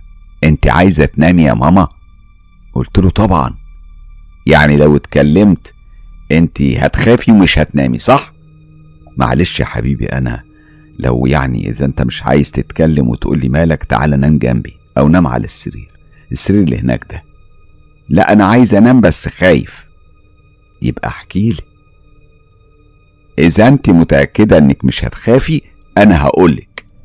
احكي يا أسامة، ده أنت نشفت ريقي. ماما أنا بعد ما صليت ودخلت الأوضة علشان أنام مرت عليا يا دوب نص ساعة، حسيت بحاجة كده زي زي اللسان بتلحس عليا وكان خشن قوي في الأول، أنا فكرتها البطانية فقمت أعدلها ورجعت أنام. وبعدين اتعادت الموضوع ده، اتعاد تاني مرة واتنين وتلاتة، فقررت إني أفضل مفتح عينيا وما غمضش وأشوف إيه اللي بيحصل ده. ها كمل يا أسامة، شفت إيه؟ أنا لما حسيت إن الحاجة دي رجعت وبتلحسني فتحت عينيا وشلت الغطا من على راسي. أنا شفت حاجة يا ماما أغرب من الخيال، صدقيني يا ماما. دي كانت كتلة من الشعر أو معرفش إيه، لونها اسود طالع منها شرارة زي النار حمرة، وفوق راسها قرون وعينيها حمرة زي الدم. هي كانت قاعدة فوق سريري عند رجليا وفاتحة بقها ومطلعة لسانها اللي كان واصل لغاية ايديا. انا اتجمدت في مكاني وحسيت جسمي بينتقل، معرفش اعمل ايه ولا قدرت اقوم ولا قدرت اعمل حاجة. انا خطر لي اني اكبر وبقيت اردد الله اكبر الله اكبر الله اكبر وبس، لاني ما قدرتش اقرا واختفت. فجيت جري ادور عليكي. انا في اللحظة دي طبعا حضنت وطبطبت عليه وانا حاسة بكل حزن الدنيا والامها وقهرها، حسيت اني عاجزة ومربوطة ومش باين لي حل ولا طريق. لا حول ولا قوة الا بالله العلي العظيم. اليوم اللي بعده جه الشيخ وبدأ يقرأ علينا. بدأت ايديه تتهز فمسكوا منها من غير ما يوقف قراية وهو بيرتعش. صوت السراير كانت بتتجر والرزع والخبط فوق، ما اقولكمش عامل ازاي. وكمل قرايه لغايه ما هدى كل شيء وحسينا بالراحه. بس بعد مده كانت بتتعاد الحكايه تاني ونسمع الاصوات دي، خصوصا في اوضه هيثم، وده قبل ما يطلق مراته. ولما بيصحوا بنسالهم بيقولوا ما كانش فيه حاجه. هيثم بيقولي انا كنت سامع عماد واسامه وساره عاملين ضجه، بعتلك كده كام رسالة على التليفون بقولك سكتيهم، أنا بكرة أصحى بدري عندي شغل. لما كنت ببص على التليفون بلاقيه فعلا باعتلي المسجات دي، وكنت أقوله بس الولاد في الوقت ده كانوا نايمين يا ابني، مش هم اللي كانوا عاملين دوشة. الغريبة إنه بعد ما طلق مراته ما حصلتلوش أي حاجة غريبة أو سمع صوت زي الأول، على عكس أنا أنا اللي كنت مستمرة في سماع الموشحات اللي ما بتنتهيش، خصوصا إن البيوت هنا مصنوعة من الخشب. أما عماد لما كان يسأله الشيخ كان بيقول انه بقى بيسمع اصوات البلاي ستيشن بتاعتهم اللي سايبينه تحت في البدروم، وحتى لما عشيهم وانضف المطبخ واطلع فوق واسيبهم براحتهم، اللي يلعب واللي يذاكر واللي يتفرج على التلفزيون. عماد كان بيسمع اصوات صحون بتترزع على الارض وبتتكسر، كان بيقوم يطل يلاقي المطبخ نظيف زي ما سبته، ما فيهوش اي حاجة مش طبيعية. طبعا وانا فوق متسطحة فجأة جرى عليا واترمى على رجليا حضنهم وهو بيلهث. بصيت عليه وقلت له مالك يا عماد، انت مش شايف ان الوقت متأخر يا ابني؟ روح نام في اوضتك. انا خايف يا ماما، انت دلوقتي بقيت خمستاشر سنة والمفروض انك ابتديت تستوعب اللي احنا بنمر بيه يا حبيبي. طبعا انا كنت بقوله كده علشان يبقى قوي واشجعه. ماما انا سمعت صوت تكسير زي العادة وما اهتمتش، قعدت يعني على الكنبة ومسكت تليفوني، وهنا طلع لي واحد طويل واسود من ورا التلفزيون، كان بيبص في الارض ويمين وشمال وباين عليه انه بيدور على حاجه ضايعه منه. واتلفت عندي وهو موطي راسه اللي كان لامس السقف، وبعدين ثبت عينيه على حاجه مش عارف ايه هي، رفعها بايده واخدها ورجع من المكان اللي طلع منه واختفى. وده كان الوقت اللي بقى ينام في اوضه هيثم بعد ما ساب البيت واتنقل لولايه تانيه علشان شغله. ولما طلعت انضفها لقيته ماسك مضرب البيسبول وموقفه جنب راسه على السرير. شلته علشان اخبيه بس هو رجعه وقال لي سيبه هنا، لو طلع لاي حد هضربه بيه واعوره. فسبته هناك ونزلت ولقيت منذر رايح يصلي المغرب ويجيب الشيخ ويجي. طلبت منه ان إيه لما يتصل بيا البس واجهز، ولما جم فعلا بنتي سارة كانت فوق وكانت بتصرخ صرخه قويه. جريت عليها لقيتها بتقولي ماما ماما الكيان اللي شفته في الجنينة انا شفته هنا، ده رعبني، انا كنت بلبس الحجاب وبدعي ربنا انه يصرف عننا الاذى ولو في حاجة يعني يكشفها لنا. هي خافت انها تقول للشيخ على اللي شافته. وبعد اربع ايام من الموضوع ده كنت داخلة انام ومنذر كان بره وولادي ما كانوش في البيت، اسامة عماد عند اصحابهم وسارة عند خالتها وانا كنت في اوضتها، ولما سمعت صوت خطوات رايحة جاية قلت في نفسي يا ترى ده منذر رجع البيت او واحد من الولاد. البيت كان بيعمل صوت علشان هو مصنوع من الخشب زي ما قلت لكم. السلم جنب الحمام على طول ومقابل اوضة بنتي، وشفت الكيان ده وهو لابس بنطلون بني رايح جاي وصوت خطواته مع صرير خشب البيت بترعب. اي حد بيكون لوحده اكيد بيتفزع. ناديت على منذر وقعدت انادي على الولاد كمان، اسامة عماد يا عالم ياهو مين فيكم اللي رجع؟ محدش رد، وفي اخر لفه ليا اداني ظهره ودخل على الحمام. انا استغفرت وقريت آية الكرسي وقمت اشوف علشان اتاكد بس ما لقيتش حد، ورجعت على الاوضه اتسطحت لغايه ما جه منذر وسالني مالي. قلت له كانت عندنا زياره غير مرغوب فيها وربنا ستر وعدت. بعدها مواقف كتير حصلت والشيخ كان بيجيلنا يرقلنا البيت ويروح لغاية ما خلاص انقطع عننا ومرجعش تاني بعد ما الحالة خفت علينا شوية وبس، والحمد لله. في بداية السنة دي بقى ألفين واثنين وعشرين سامر أخو منذر اللي عايش هنا سافر مع عيلته للبلد علشان يجوز ولاده، وقعدوا في شققنا لأننا لأنهم هم كانوا مأجرين شققهم، وكان عايز يبني وطلب من منذر فلوس علشان يعمل لنا دور بعدين يبني فوق الدور بتاعنا ليه هو ومنذر. لما منذر قال له انا ما عنديش فلوس ابني بيهم، ابنيه انت ولما يفرجها ربنا نتحاسب، لكن سامر رفض وقال له يا عم استلف او اطلب قرض ابني لك بيهم. انا رفضت طبعا، ودي اول مرة بتدخل بينه وبين اخواته، وعلى كل كلمة من ده وكلمة من ده وحصلت ما بينهم خناقات ملهاش اول من اخر. انا كان في عندي دهب مخبياه لوقت الشدة، كان عبارة عن طقم وسلسلة واسورتين، قلت له يبيعهم واديله حقهم لكنه رفض، قال لي كفايه اللي بعناه. واتصلت على اخواتي وطلبت منهم مساعده وما تاخروش عني، الحمد لله كل واحده جابت دهب من عندها رهناه واخدنا فلوس وعملنا تحويلات واشترينا بيهم حديد واسمنت وجهز كل حاجه علشان يعلي الدور، وحتى انه اجر الرافعه اللي بيشتغلوا بيها على الادوار العليا. في الليله دي العروسه كانت نايمه وسمعت ناس بيتكلموا وبيسحبوا وراهم شنط سفر، هي افتكرت ان شنط اخو جوزها اللي ضاعوا في المطار لقوهم وبعتوهم على البيت وفي حد وصلهم وطلعهم لفوق. قامت تشوف وفتحت باب الاوضه وطلت على الصالون بس ما لقتش اي حد، فرجعت دخلت وسابت الباب مهارب علشان تشوف مين ده وايه اللي بينجر. هنا سمعت نفس الاصوات وجر الشنط من غير ما تشوف اي حد، قامت جري على الباب قفلته بالمفتاح وما طلعتش من اوضتها من كتر الخوف، واتصلت على ابو جوزها وحماتها وبلغتهم باللي حصل معاها. الكل استغرب واكدوا لها ان الشنط ما وصلوش وان الشنط لسه ضايعه.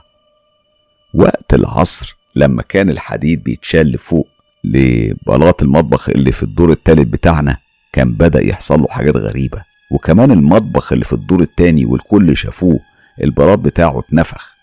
لما كلمتني سلفتي كانت بتحلف انه كان بيتنفخ زي الخميرة وبعدين يتشقق وينفجر. هما بدأوا يقروا قرآن وسلفتي خافت وهربت، والكل جه في باله ان من تقل الحديد ورك ورج الآلات الرافعة. الغريبة مفيش غير المطبخين اللي حصل لهم كده. اليوم اللي بعده جابوا شيخ وحكوا له على اللي حصل، بس هو قال لهم انا مش عارف بالظبط ايه ده وإن كان عمل أو حاجة تانية، لو في حد فيكم مريض هاتوه أقرأ عليه يمكن ربنا يكشف لنا شيء بسببه. وسبحان الله في اليوم ده كانت رانيا هناك قاعدة مع جدتها بتخدمها، فقالوا له في واحدة معانا ممسوسة، ندهوا عليها ونزلت، والشيخ طلب من واحد من أعمامها إنه يفضل معاها واتنين يستنوا بره الشقة يستنوها ويقفوا جنبها. وسبحان الله لما وصلت عندهم ما قدرتش تدخل ولا قدروا يسحبوها جوه، كانت بتصرخ وبتعيط واربعه من اعمامها بيجروا فيها جر بكل قوتهم وما قدروش عليها. لما فجاه صوتها اتغير لصوت راجل وفضلوا يسحبوها جوه لغايه ما دخلت واغمى عليها، بدأ هو يقرأ عليها وهي تفوق وبعدين يغمى عليها تاني، وفضل رايح جاي تلات ايام وهم على الحال ده، وكل ما يقرأ تنطق وتقول المطبخ والصالة فيهم حاجة، ودوروا تحت البلاط اللي اتكسر بس ما شافوش ولا لقيوا اي حاجة. هي قالت لهم كمان انا اثناء القراءة بشوف ست قصيرة شوية وتخينة، بس كل ما ببص على وشها ما بتظهرليش ملامح، وكل ما بيقرأ الشيخ الست دي بتروح على المطبخ او بتدخل للصالون او تنط فوق الباب اللي ما عرفوش اي باب منهم كانت بتتكلم عليه، لان كل الشقق الاربعة ليهم نفس التفصيل والابواب والشبابيك كتيرة قوي. هي كمان قالت انا بشوف اوراق مكتوبة فوق باب من الابواب ومش عارفة انهي باب فيهم، والسخانة بتاعت الحمام كمان فيها اوراق. احنا عندنا تمن سخانات بس هما ما شالوش لا باب ولا سخانة علشان يتأكدوا، هما يدوب رشوا شوية مية مرقية هنا وهناك، اما الصلاة ما مربوش عليها زي ما يكون اتعمى على عيونهم سبحان الله. بعدين جابوا اختها ريما ورقاهم مع بعض هما الاتنين، وقتها شافوا العجب العجاب. سلفتي تعبت ومسكتها حمى واسهال من كتر الرعب اللي شافته، ولانها ما كانتش مصدقه ان كل ده ممكن يحصل لبناتها وعلى ايه. دي فضلت لاسبوع كامل وهي مريضه، وكملوا لاكتر من شهرين وهم بيتعالجوا بالرقيه، وبيتنا بيتبنى فوق بس على حساب حاجات كتيره من هموم ومشاكل وزعل واصوات وتعب نفسي، واعز ناس شايفيننا في ضيقه ومحدش فيهم فكر يساعدنا. لما ربنا فتحها على هيثم ابني وادانا مبلغ، يعني كان صمدوا من شغله علشان نطلع الذهب ونرجع حق الناس والحمد لله. قولوا لي بقى انتوا فاكرين حنان بنت اخو منذر اللي كنت حكيت لكم عليها، وعن الحلم اللي شافت فيه منذر واقف في البستان الاخضر اللي اتحول لارض قاحله؟ لحد اخر الحلم هي تواصلت مع بنات عمها ريما ورانيا وسألت عنهم وسألتهم يا بنات هو انتوا بتحبوا عم منذر؟ ايه طبعا بنحبه، ده احنا روحنا فيه، وانت عارفة اصلا مين اللي ما بيحبهوش، ده هو الخير والبركة. طب اسمعوني كويس لاني عايزة اخبركم بموضوع اكيد انتوا مش عارفين. خضتنا يا حنان، عم منذر جراله حاجة؟ هو او عمتي اكرام او الولاد في ايه انطقي؟ هم حصل لهم كده وكده، وحكت لهم على كل حاجة من طقطق السلام عليكم، وكملت احنا لازم نساعدهم ونخليهم يكملوا علاج الرقية لاننا شاكين ان العمل ده معمول لكل العيلة. البنات ردوا عليها وقالوا ياه للدرجة دي؟ والله احنا هنعمل المستحيل ونقاوم ونتحمل الضرب والوشوش البشعة وكل البلاوي اللي بتحصل لنا علشانه، ده احنا روحنا في ده. للأمانة البنات ما كانوش بيطيقوا الشيوخ والرقية، بس بمجرد ما عرفوا بالمصيبة اللي احنا فيها استسلموا ووافقوا من غير تردد، وفضلوا يتصلوا بينا ويسألوني عن أحوالنا وعن كل صغيرة وكبيرة بخصوص الموضوع ده، وأنا نفس الشيء. وفي الوقت ده كنت بحلم بكوابيس ما بتمنهاش لحد، وهم كانوا بيحكولي عن حاجات مرعبة والله لو كانت اللقمة في إيديك هتسيبها وتطير النوم من عينيك. أنا مش عارفة الناس دي جايبين القسوة دي منين أصلاً، إذا كانوا بشر بحقه حقيقي طب ليه بيعملوا كده؟ بيستفيدوا إيه؟ دول مش فارق معاهم لا دنيا ولا آخرة ولا غضب ربنا. ربنا يجازي اللي كان السبب في ألمنا ومعاناتنا. وبكده رانيا وريما قرروا يتحملوا كل الأذى والتعب ويعملوا المستحيل علشاننا. وفي يوم لما قرأ عليهم الشيخ قال لهم شيلوا كل العفش اللي في البيت ولموه وحطوه في أوضة واقفلوا عليه ومحدش يدخلها، وهم فعلا ما كدبوش خبر، اخدوا كل العفش بتاعهم وشالوه في اوضه وسابوا شقتنا فاضيه الا من كام حاجه كده بتاعتنا. وسلفتي نقلت العيال بتاعها على شقه تانيه بعد اللي حصل، اما البنتين صمموا انهم يطلعوا على شقتنا بعد ما فضيت علشان يشيلوا السجاد وينظفوه ويشطفوها. كل ده حصل وبعدها جه الشيخ وبدا الرقيه. هم بداوا بالسجادات بتاعه الغرف لحد لما وصلوا للسجاد الكبير اللي في الصالون، وهم بيشيلوه بيشيلوه لقوا تحتيه شيء معرفش هو ايه، كان حاجة كده تشبه التربة او الرماد. شالوه وحطوه في كيس، وفي زاوية من الزوايا لقوا اوراق شجر متفتت ومسمار ملفوف عليه شعر باحكام. الوقت ده عندهم في البلد كان ما بين المغرب والعشاء، واحنا كنا ما بين الظهر والعصر. الساعة بالظبط كانت واحدة وخمسين دقيقة، وانا كنت بفتح الستاير ورايح اتسطح شوية زي العادة، خصوصا لما الولاد بيروحوا المدرسة. واقسم لكم بالله اني حسيت بالنغزة في راسي في الجهة الشمال، زي ما يكون مسمار واتغرس فيا. حطيت ايدي على مكان الألم وقلت بسم الله الرحمن الرحيم، هو ده وقته يعني؟ وفضلت اقرا واسمي لغاية ما خف شوية.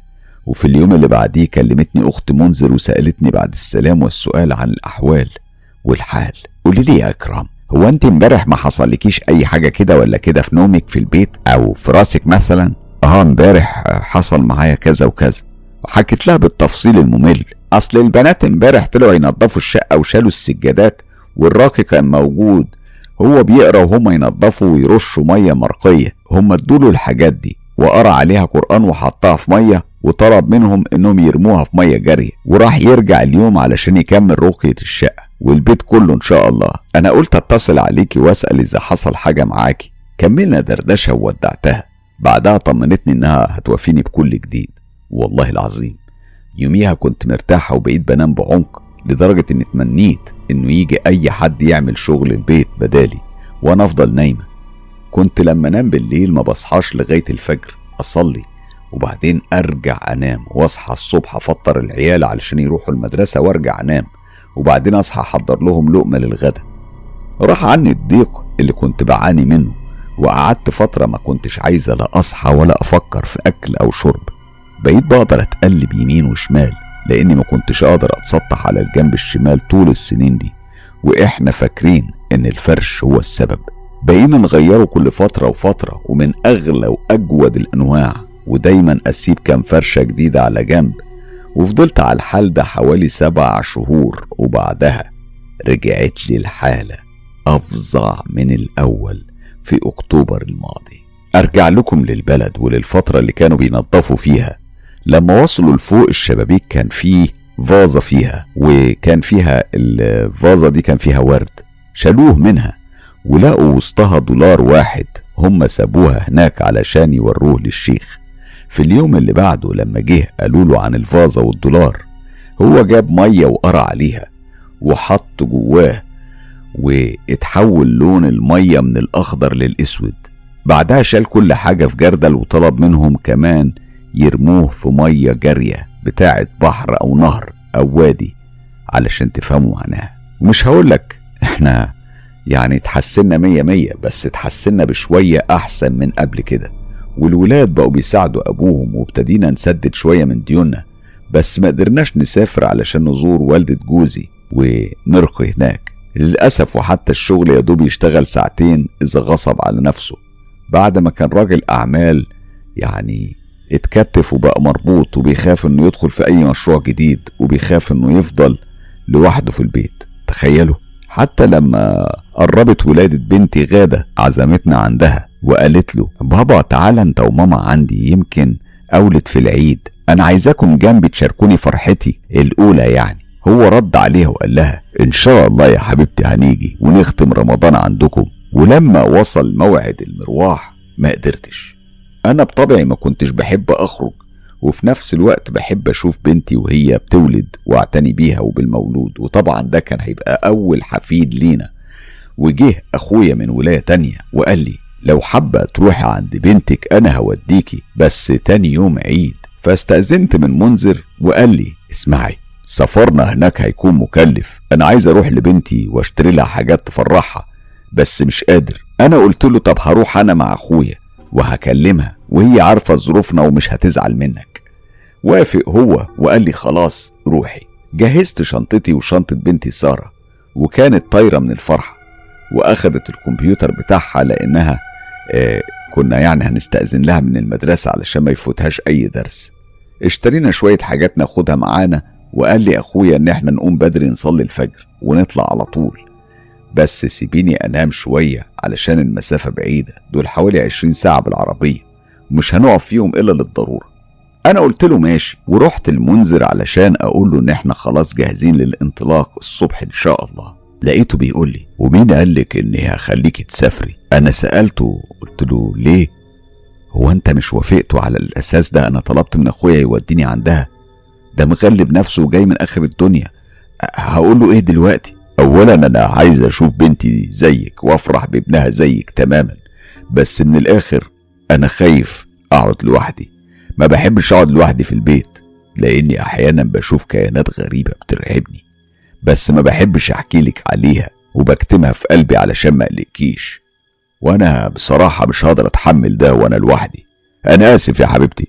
انا قلت له ان اسامة هيفضل معاه هو وعماد. لا لا لا خليكي والنبي، وان شاء الله ربنا سبحانه وتعالى يفرجها علينا وارتب نفسي ونروح كلنا سوا. انا لما اشوف اني قادر اشتري هدية تليق ببنتي وبالبيبي هفرحها بيها، هنروح، واوعدك ان احنا مش هنقعد يوم او اتنين، احنا هنقعد عندها فترة طويلة لغاية ما تزهقي وتحبي ترجعي. يلا خلي اخوك يتكل على الله. والله مش هقدر اشوف اللي اشوفه وانا لوحدي في البيت، واحد في الجامعة والتاني في المدرسة وانا هبقى لوحدي. انا الصراحة اتصدمت واتبكمت، مش عارف اوصف لكم شعوري، عشت مشاعر متضاربة مع نفسي، واستسلمت للامر الواقع، واعتذرت من اخويا ومن غادة. ولما غادة ولدت بقيت اكلمها بس على الانترنت هي وابنها، لغاية ما جت من مدة علشان تعزي ماما في وفاة اختي، قعدت معانا شهر وراحت.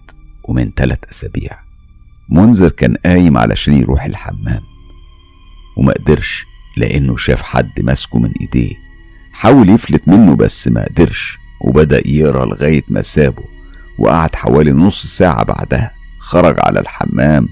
الأحلام والكوابيس كانت لسه مرافقاه في رحلة عمره دي. ولسه من يومين أنا كنت شايفة كابوس ما يقلش رعب عن اللي فات. إحنا رجعنا للإرهاق والوضع بقى أسوأ بعد ما كنا ارتحنا لنا كام شهر. عارفين، كلمة أخيرة، أنا كل اللي حكيته لكم ده حكيته باختصار، تخيلوا. أنا بطلب من فاطمة وهي بتعيد الصياغة، أرجوكي غيري الأسماء والبلد، وادعوا لنا ادعوا لنا ربنا يفك كربنا ويرفع عنا السحر ده. وزي ما بيقول المثل، حرص ولا تخونش. واللي بيقول ان الاهل لسه زي زمان بقوله لا، واللي يقول ان الاخ زي زمان بقوله لا لا، ولا حتى الاصحاب كمان.